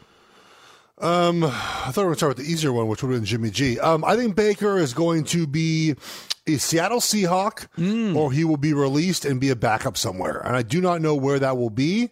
Um, but it, that's the, the the one starting option for him left is Seattle, and the question becomes obviously if he's a backup, then I think there are many places where he can be a backup, and um, someone will pay for you know. Let me think of like um, who's a like a contender. A contender will pay to have him be their backup to save their season, essentially, right? Like if you are a contender wouldn't you want a, a comp? I mean, Baker healthy can win you nine or ten games. A competent backup. Well, I, now, well, let, now, let, me let me slow now, down. Baker might not want to go somewhere where he's not going to play, but right. that's where I think he'll be at. Well, obviously the 49ers do not want to see him in Seattle. I mean, the Browns. Well, the Browns wouldn't, wouldn't mind seeing him in Seattle. 49ers might not if he, he's had success. All right, let me ask you this though. Let's say he goes to Seattle and he's in a battle with Drew Lock for the quarterback. Let's, I, I think okay, hypothetical. Uh, yeah. All right, hypothetical. Let's. Um, because I guess my question would be what are the chances of Baker Mayfield being a week one starting quarterback in the NFL in 2022? Well, Seattle, I think, is a near 100% chance. 100%. And we have to also remind ourselves that, um, you know, after the draft, if a team misses out on a quarterback who wanted one, um, that Baker becomes more of an option as well, right? Like, like let's say Pittsburgh really liked a guy and, and they feel comfortable with, with Trubisky, but not really as the starter per se. They pay him a bunch of money to be the, a high quality backup. They could they could trade for Baker. I think it's unlikely that happens, but that's possible. Um, obviously, division is kind of odd.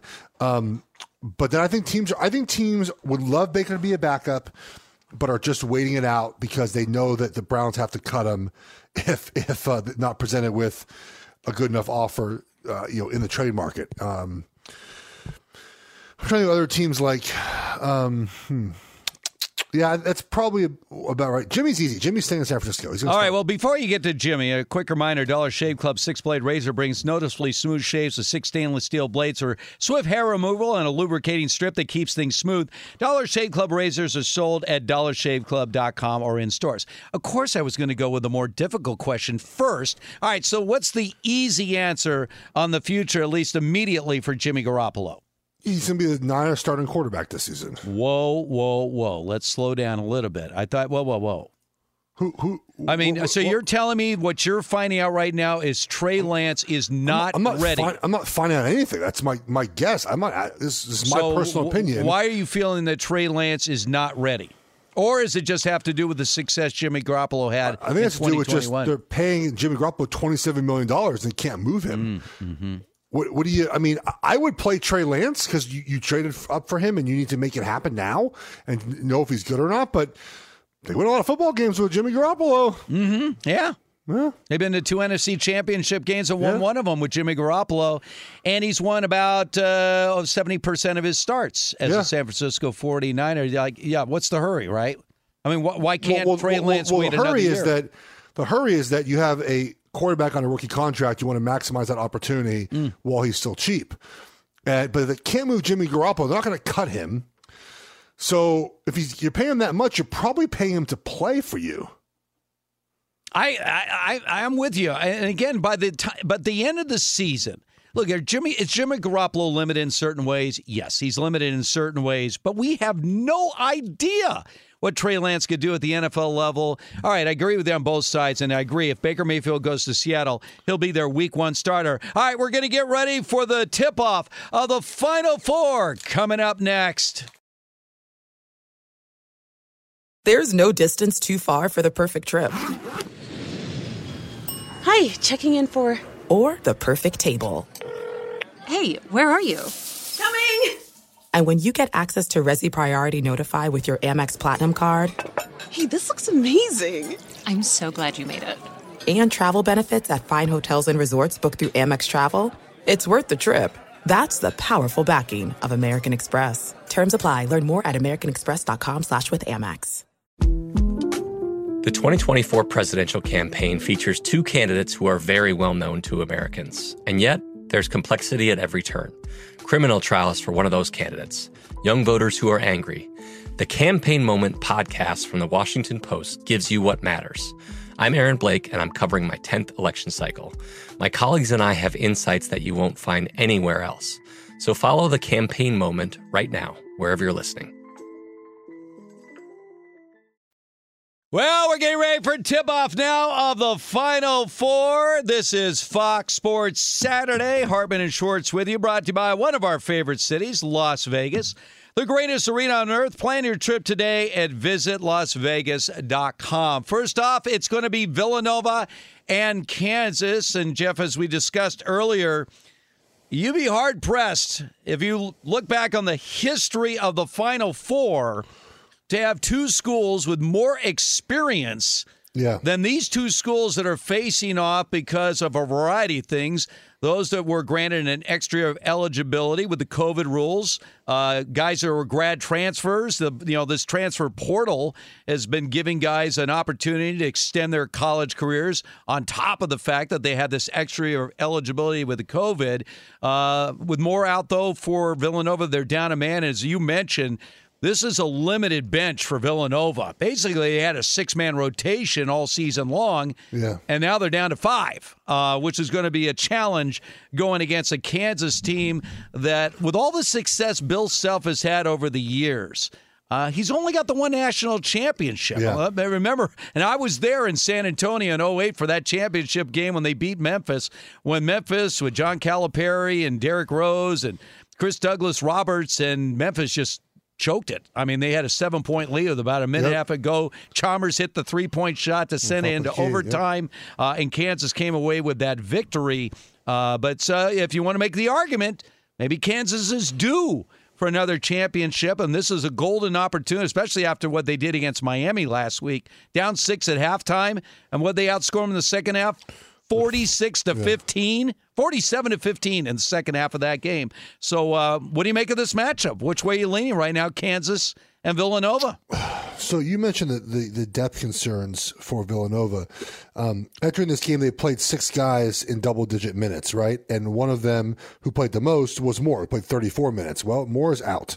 Uh, so you have to replace those minutes uh, and points. Moore averaged uh, about 15 points a game with three guys off the bench that average under 10 minutes a game and uh, average less than two points a game.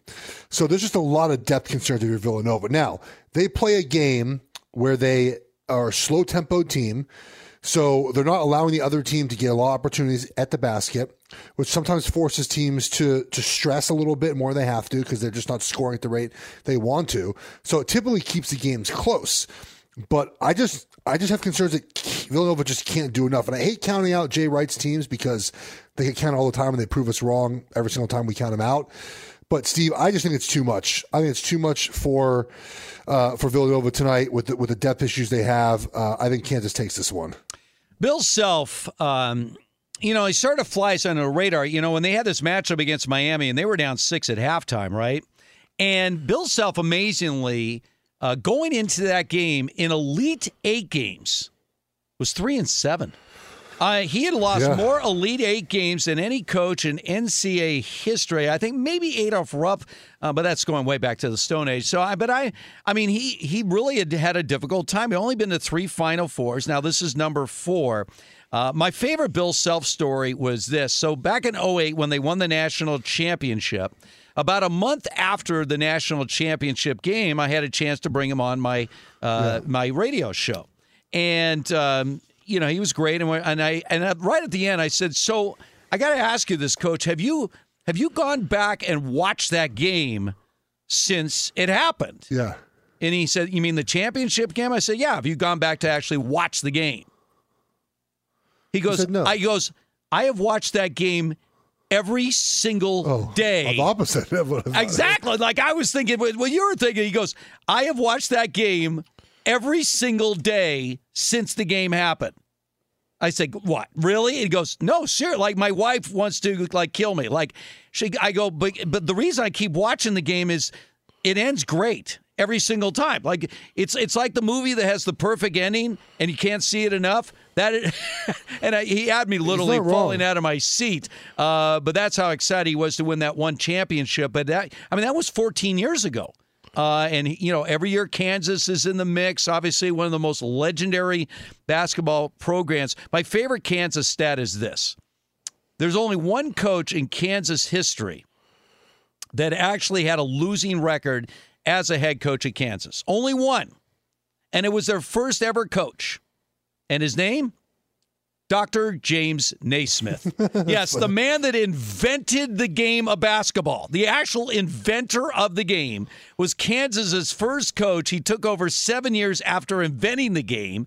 He invented it in 1891. He took over as coach at Kansas in 1898, and he actually had a losing record as their coach uh, before handing it off to a guy named Phog Allen, who's one of the great legendary names of basketball. Only guy ever to be the coach of Kansas that had a losing record. So the legend of Kansas basketball knows no bounds. I, I just, I don't know. I get this sense of Kansas is due. I don't know. I, I just, I feel like Kansas, the experience on this team, yes, I favor them over Villanova, but to me, I favor them over all three of the other teams that are left in this tournament. Well, we have not heard your, your dream scenario yet. I feel like this is the time to. Uh, I will. I will say that for the end of this hour. Okay, Because okay, I well- do have a dream scenario. But right now, if I'm picking a winner, I'm going to put it out there. My winner of this Final Four is Kansas. I think they're the best team remaining. Okay. And they showed in that second half Miami. I mean, they just blew the doors off of them. Right. I mean that that Kansas wins both these games. The problem is is that I think that as we've seen, that's not always what they've been each game. Correct. Yes. But then again, we look at Duke, and the two biggest names of Duke this year, you know, from a marquee standpoint, was that final home game at Cameron and then the ACC championship game. And they were awful in both both of those games.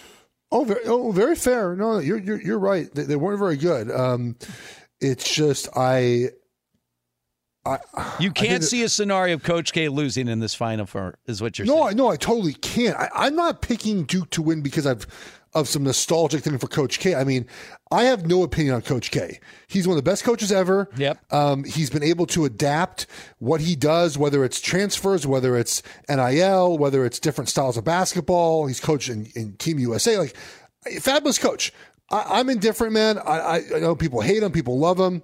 Good, good, good coach. I, I feel no way about him. Um, I'm not rooting for for like the best storyline. Like I, I, I'm not a nostalgic guy. Like I don't. I, win or I just think they're the better team right now. Um, and I think that, that it feels like one of those sports destiny moments where they're just destined to win a championship.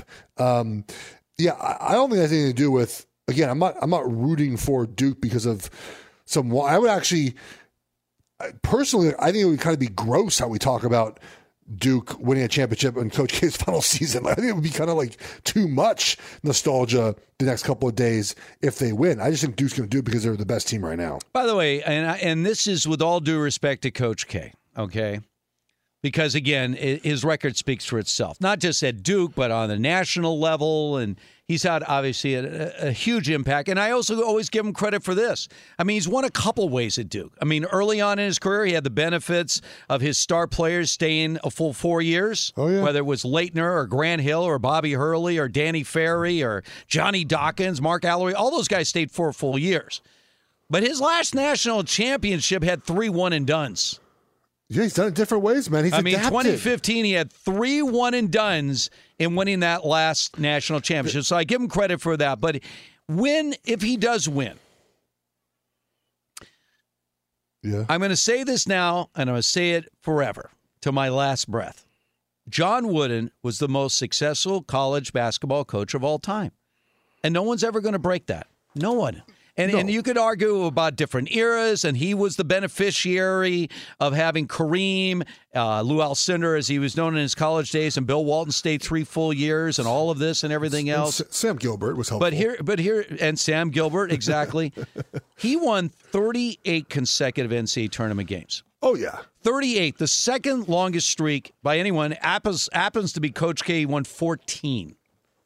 38 consecutive and 44 of his last 45 NCAA tournament games in a one and done situation. The only loss was a double overtime loss to NC State in Greensboro, no less, at the Final Four with the great David Thompson. That was their only loss over the last 45 NCAA tournament games the man coached. and and I think uh, you know also too his his, his legacy, right? What Yeah. he's left behind. Yes. um, as well. The the human he is, um, but also you know he did an era where you only made a tournament if you won your conference. Yes. So he also was. If you go look at like USC during that time, I mean USC would be like. Thirty and three with two losses to the Bruins, and they Right. weren't and they Yeah. weren't in the tournament. Yep. Um, it, it wasn't like they were just he was playing slouches.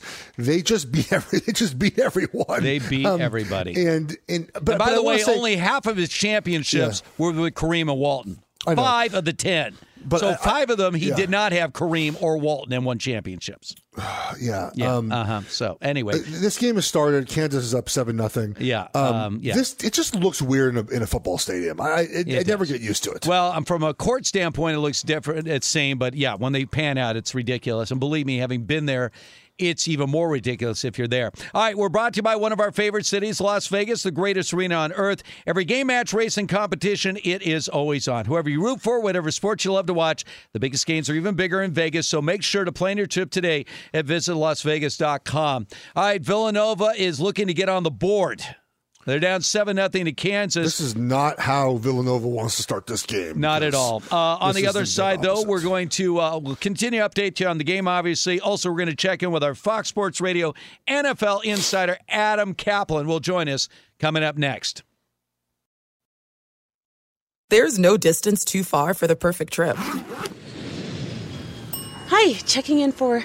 Or the perfect table. Hey, where are you? Coming! And when you get access to Resy Priority Notify with your Amex Platinum card. Hey, this looks amazing! I'm so glad you made it. And travel benefits at fine hotels and resorts booked through Amex Travel. It's worth the trip. That's the powerful backing of American Express. Terms apply. Learn more at americanexpress.com slash with Amex. Steve Hartman and Jeff Schwartz, Fox Sports Saturday. Wow, Gillespie gave Villanova a much needed three pointer. Kansas Yes. leading uh, Villanova 11 to 5 right now. We're six minutes into this Final Four semifinal matchup, but it was 11 and 2. And then uh, Gillespie hit a big three. So uh, we'll keep you updated on that game, obviously, a little bit later on. Duke and North Carolina. But let's take some time as he is so gracious to join us every week because there's always NFL news. There's always NFL news. Our Fox Sports Radio NFL Insider Sirius XM NFL Adam Kaplan is joining us once again. All right, Adam, let's uh, let's start with uh, let's start with Lamar Jackson right now. Uh, what are you hearing in terms of negotiations with the Ravens? What the organization's plans are for Lamar Jackson? Is he going to stay?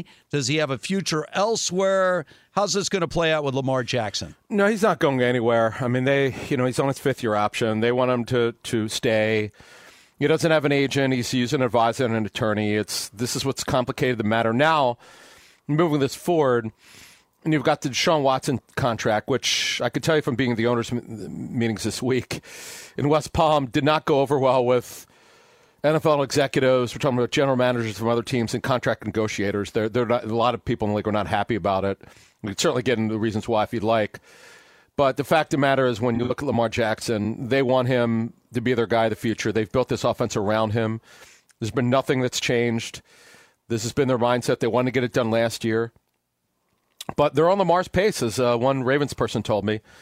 Uh, they could fast forward this anytime they like. And you do wonder, though, now with this Watson deal getting done, how does this impact future negotiations for Joe Burrow and for for Justin Herbert, who could have their contract extended after this season?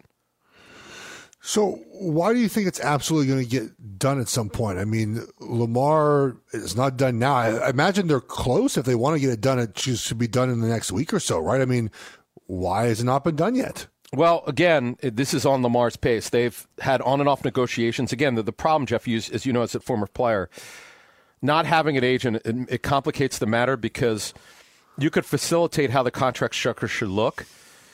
Uh, now, of course, you've got the Watson deal and other uh, contract extensions for quarterbacks that have been done. You could use as, as what we call comparables. Yeah.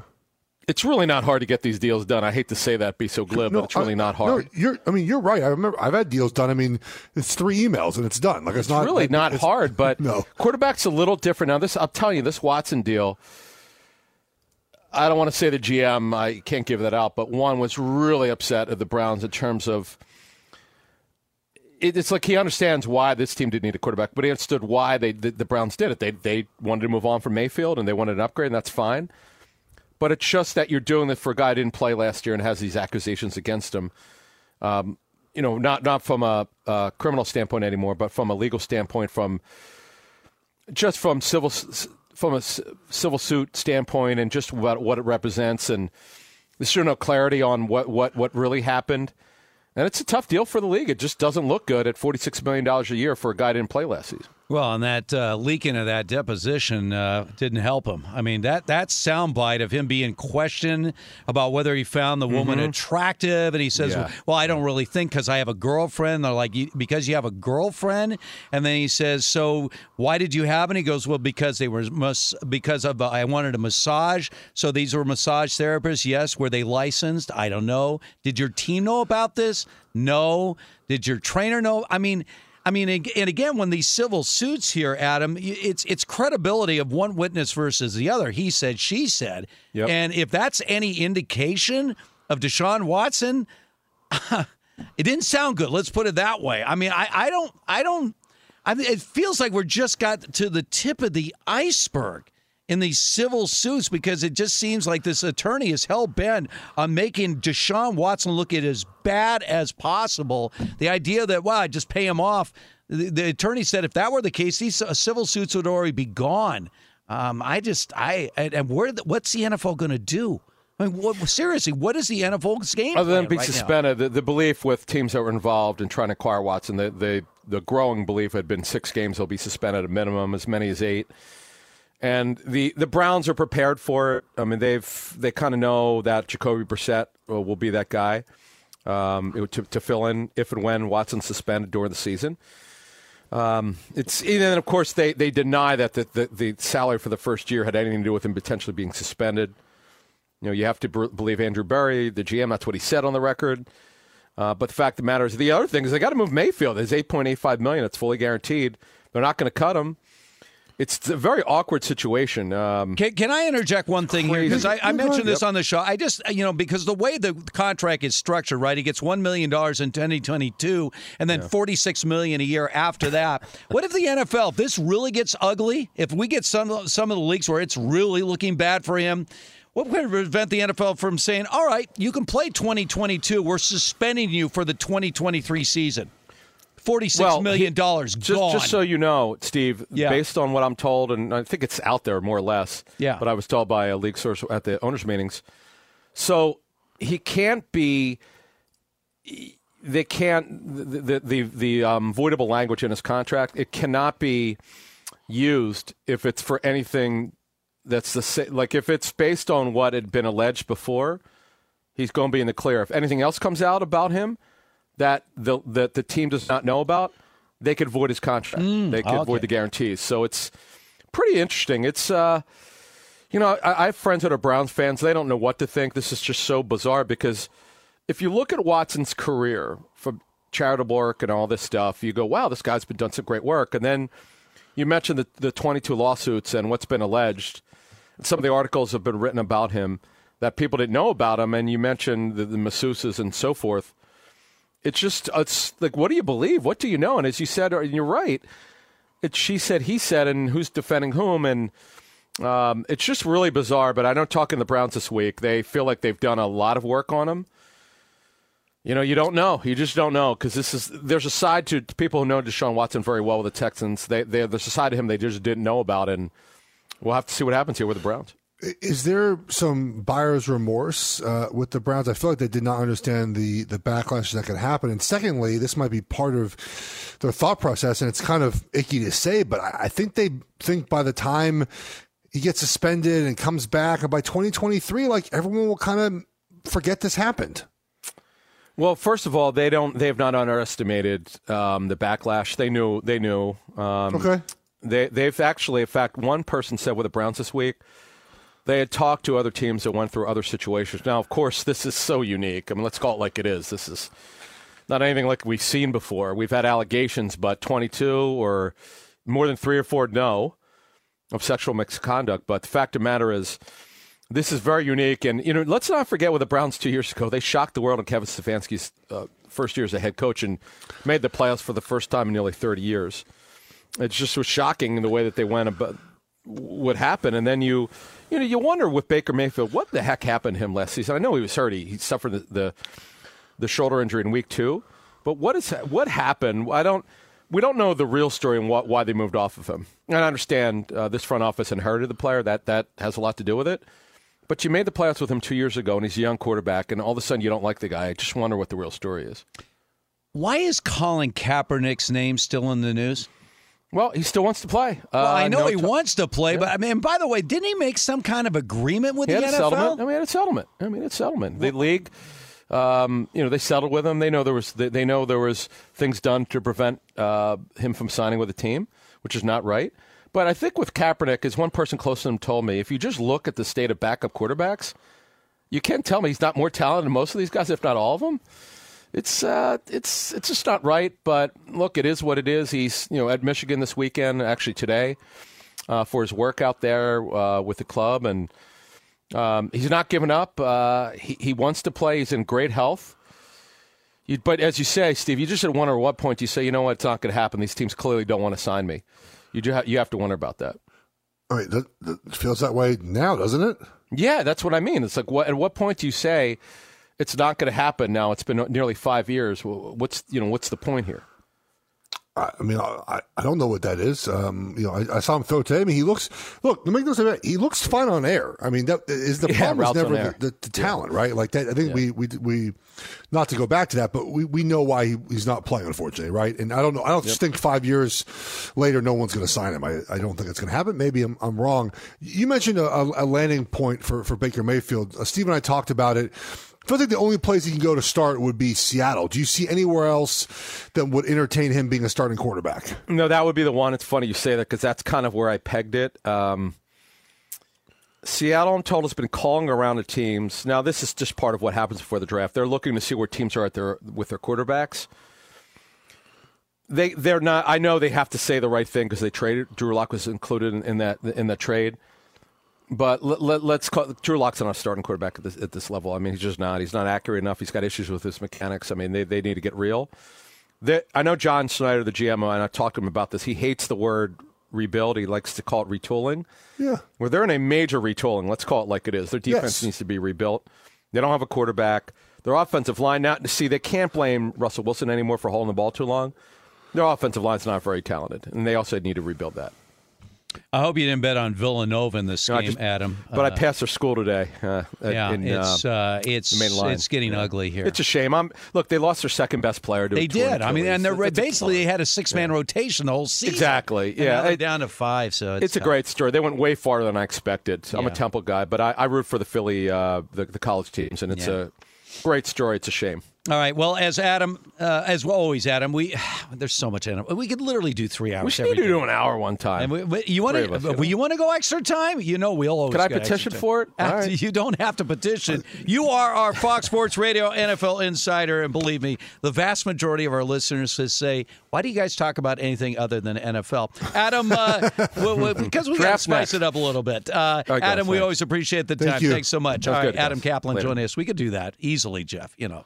I mean, we could sit there and ask questions of Adam all day long. I mean, I got a million questions I didn't get We, to. didn't- we, we didn't even get to Jimmy Garoppolo. We didn't Oh, get to, we didn't get to Bruce Garoppolo. Arians. Bruce Arians, we left out there. I mean, uh, how about Bob? How about uh, uh, Bob Kraft? Sort of uh, putting out an ultimatum to Belichick. Did you see that? I did see that. Yeah, Yeah, like, he's you like- know, you he's better like- start winning some playoff games, or else. I'm like, oh, I mean, it's gonna it's gonna be over at some point. But this this kind of just shows you the fickle nature of Yeah. of the, the sport, right? I mean, the greatest coach of all time. What have you done for me lately? Exactly. Hey, yeah. What, have you, what have you done for me lately? All right, let's find out what's trending right now. This guy's always at the top of his game. Oh, boy. That would be Mr. David Gascon. Hey, Adam's like JP though, like Jon Paul Morosi. He's got mad range, Oh, so you don't have to man. stick with football with him. Well, I mean, you know, we could do an hour on NHL hockey talk. Easy. Go college football with I mean, Adam. I'll skip, I mean- I'll skip that talk. That, Well, I know you will, but I, and probably I should as well. But I mean, Gascon, I mean, how much do you respect uh, when JP is talking NHL? I love it. I mean, he is It's good. really good. Talk a little French. Yes. Hey, he's uh, he's a cultured man. He's an educated man.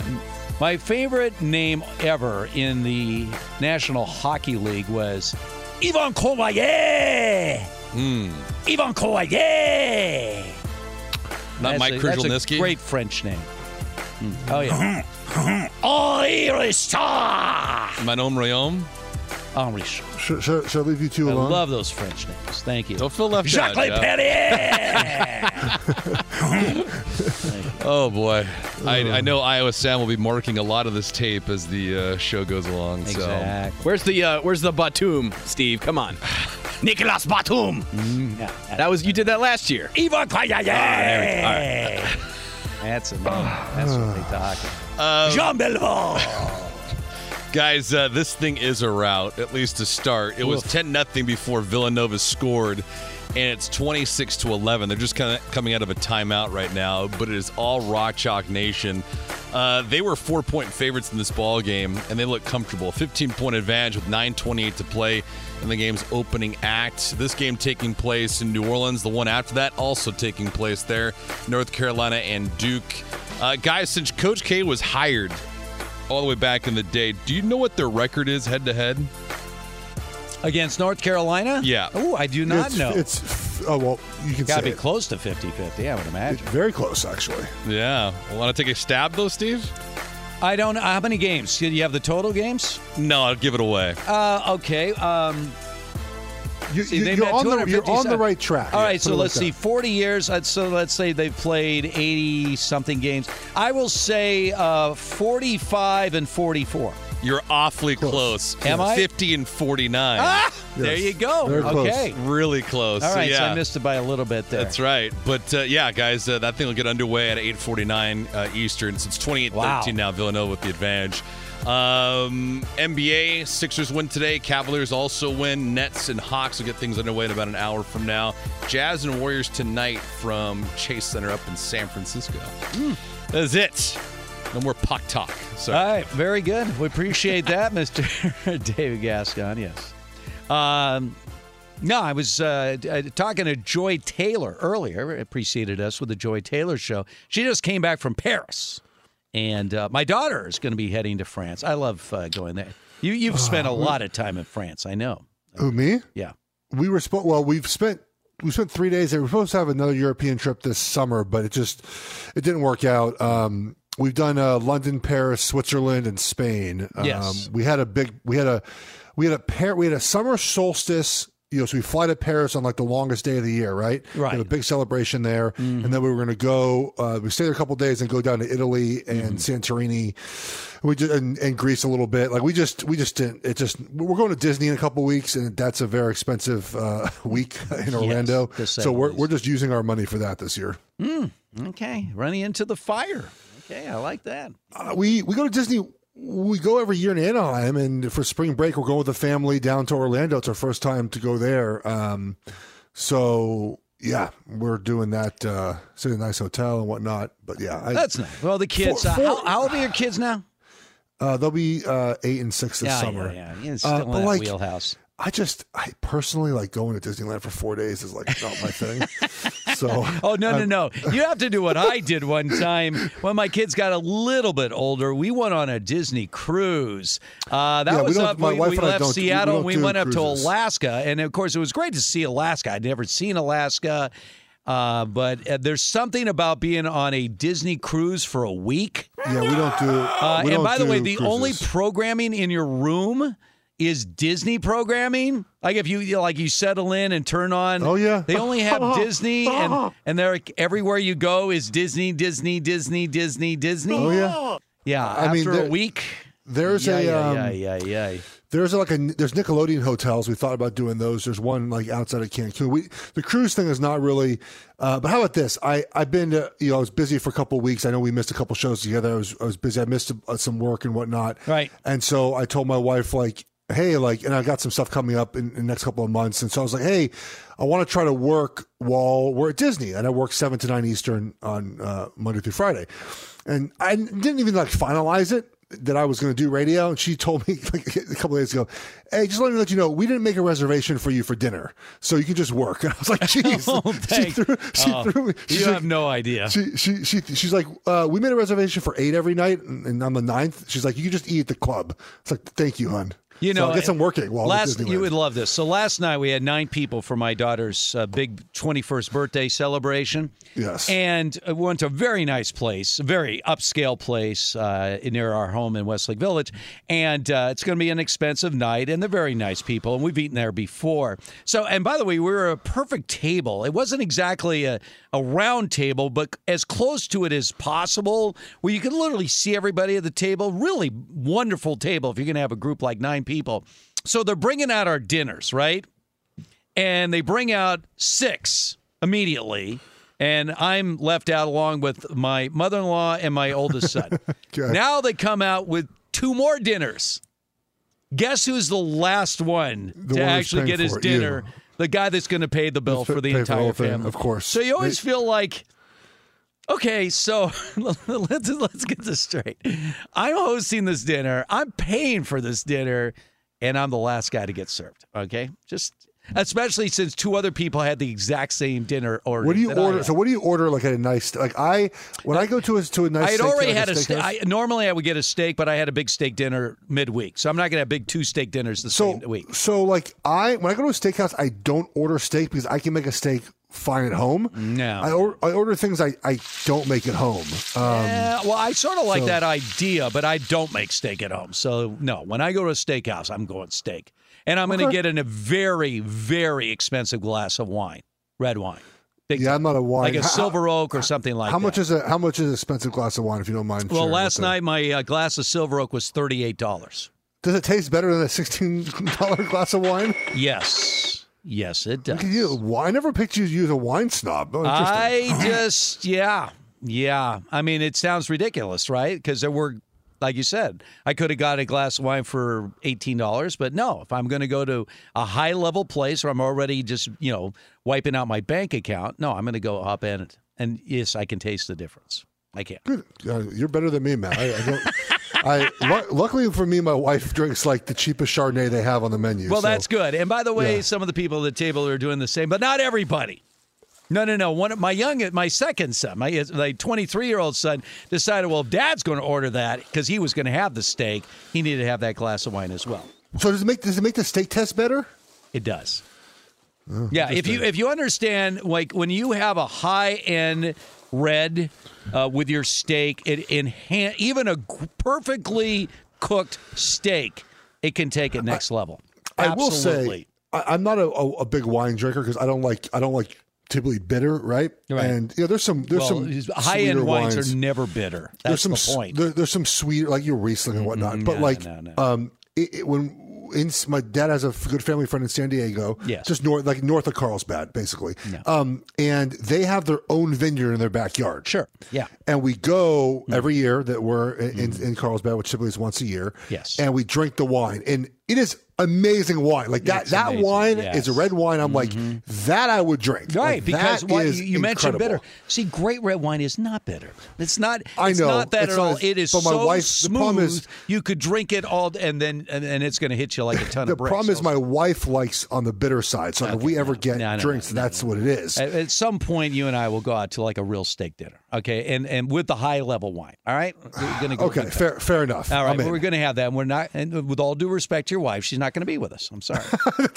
I don't Fine, need I'm any. allowed, I don't. I'm allowed I- to have my own my own meals no, without, no, no, without no, my no, wife. No, no, it's just the guys. just the guys. All right. Uh, coming up on the other side, our predictions on who's going to come out Kansas. on top of today. Kansas. I'm going with Kansas so far. Uh, but also our dream scenarios and how this year's Final Four ultimately is going to play out coming up next. There's no distance too far for the perfect trip. Hi, checking in for. Or the perfect table. Hey, where are you? Coming! And when you get access to Resy Priority Notify with your Amex Platinum card Hey, this looks amazing. I'm so glad you made it. and travel benefits at fine hotels and resorts booked through Amex Travel, it's worth the trip. That's the powerful backing of American Express. Terms apply. Learn more at americanexpress.com slash with Amex. The 2024 presidential campaign features two candidates who are very well known to Americans. And yet, there's complexity at every turn. Criminal trials for one of those candidates, young voters who are angry. The Campaign Moment podcast from the Washington Post gives you what matters. I'm Aaron Blake, and I'm covering my 10th election cycle. My colleagues and I have insights that you won't find anywhere else. So follow the Campaign Moment right now, wherever you're listening. Steve Hartman, Jeff Schwartz. Fox Sports Saturday. The Dollar Shave Club six blade razor brings noticeably smooth shaves with six stainless steel blades for swift hair removal and a lubricating strip that keeps things smooth. Dollar Shave Club razors are sold at dollarshaveclub.com or in stores. By the way, we have yet another affiliate we want to welcome here to Fox Sports Radio.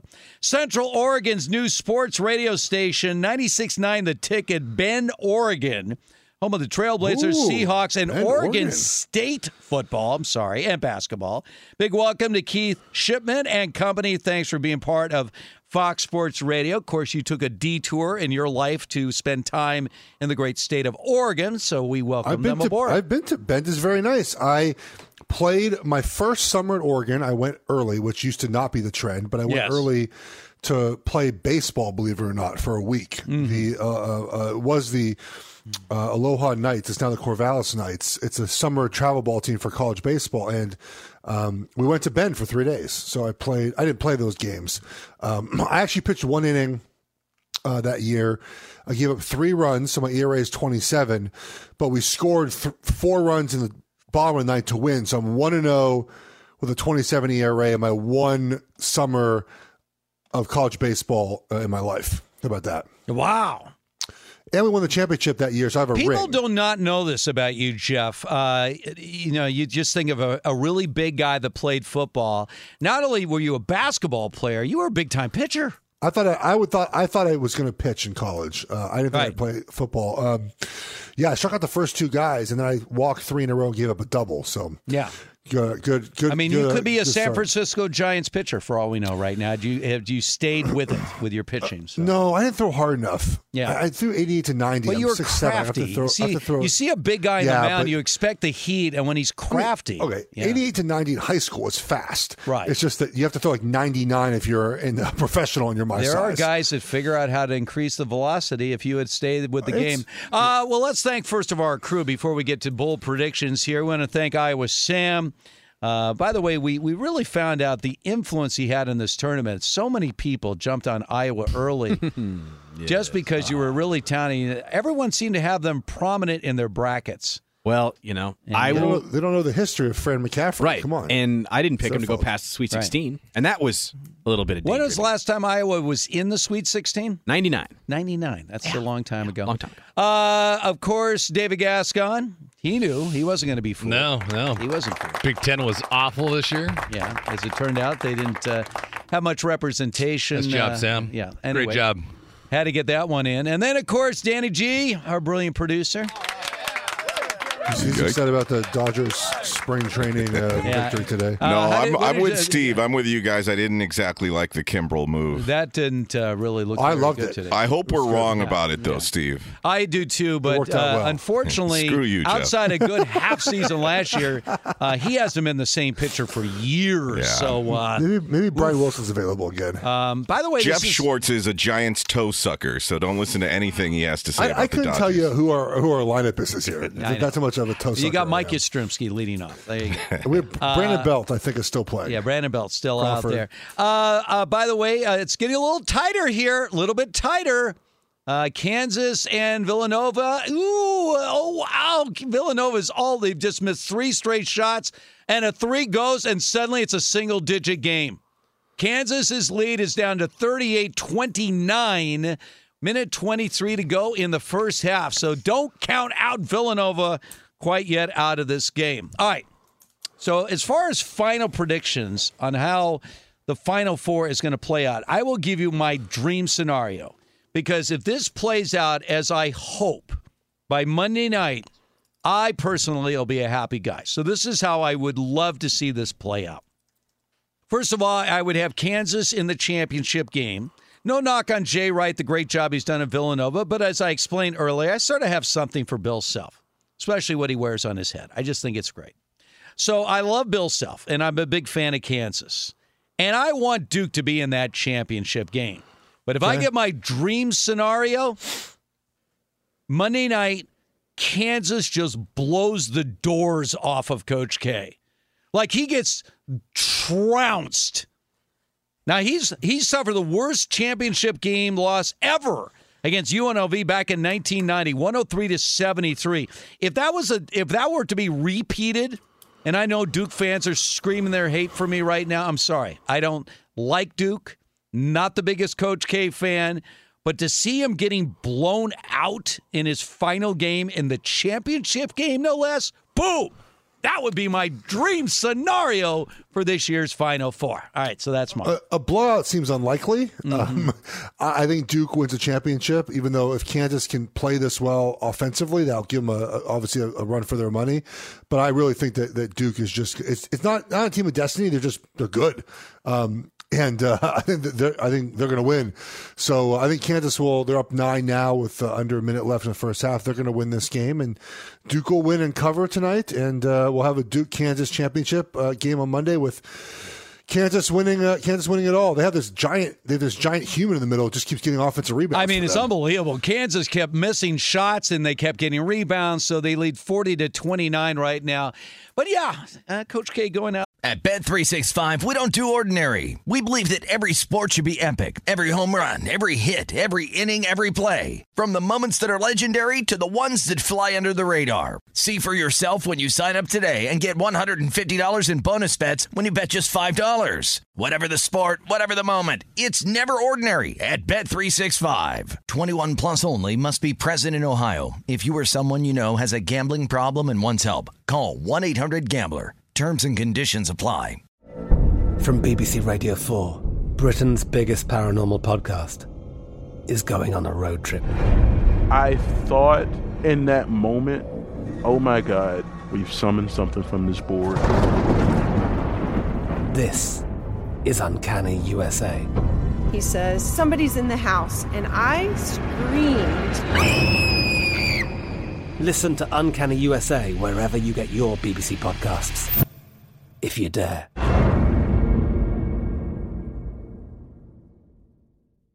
Xumo Play is your destination for endless entertainment. With a diverse lineup of 350 plus live channels, movies, and full TV series, you'll easily find something to watch right away. And the best part? It's all free. Love music? Get lost in the 90s with iHeart 90s, dance away with hip hop beats, and more on the iHeartRadio music channels. No logins, no signups, no accounts, no hassle. So what are you waiting for? Start streaming at play.xumo.com or download from the app and Google Play stores today. All you can stream with Xumo Play.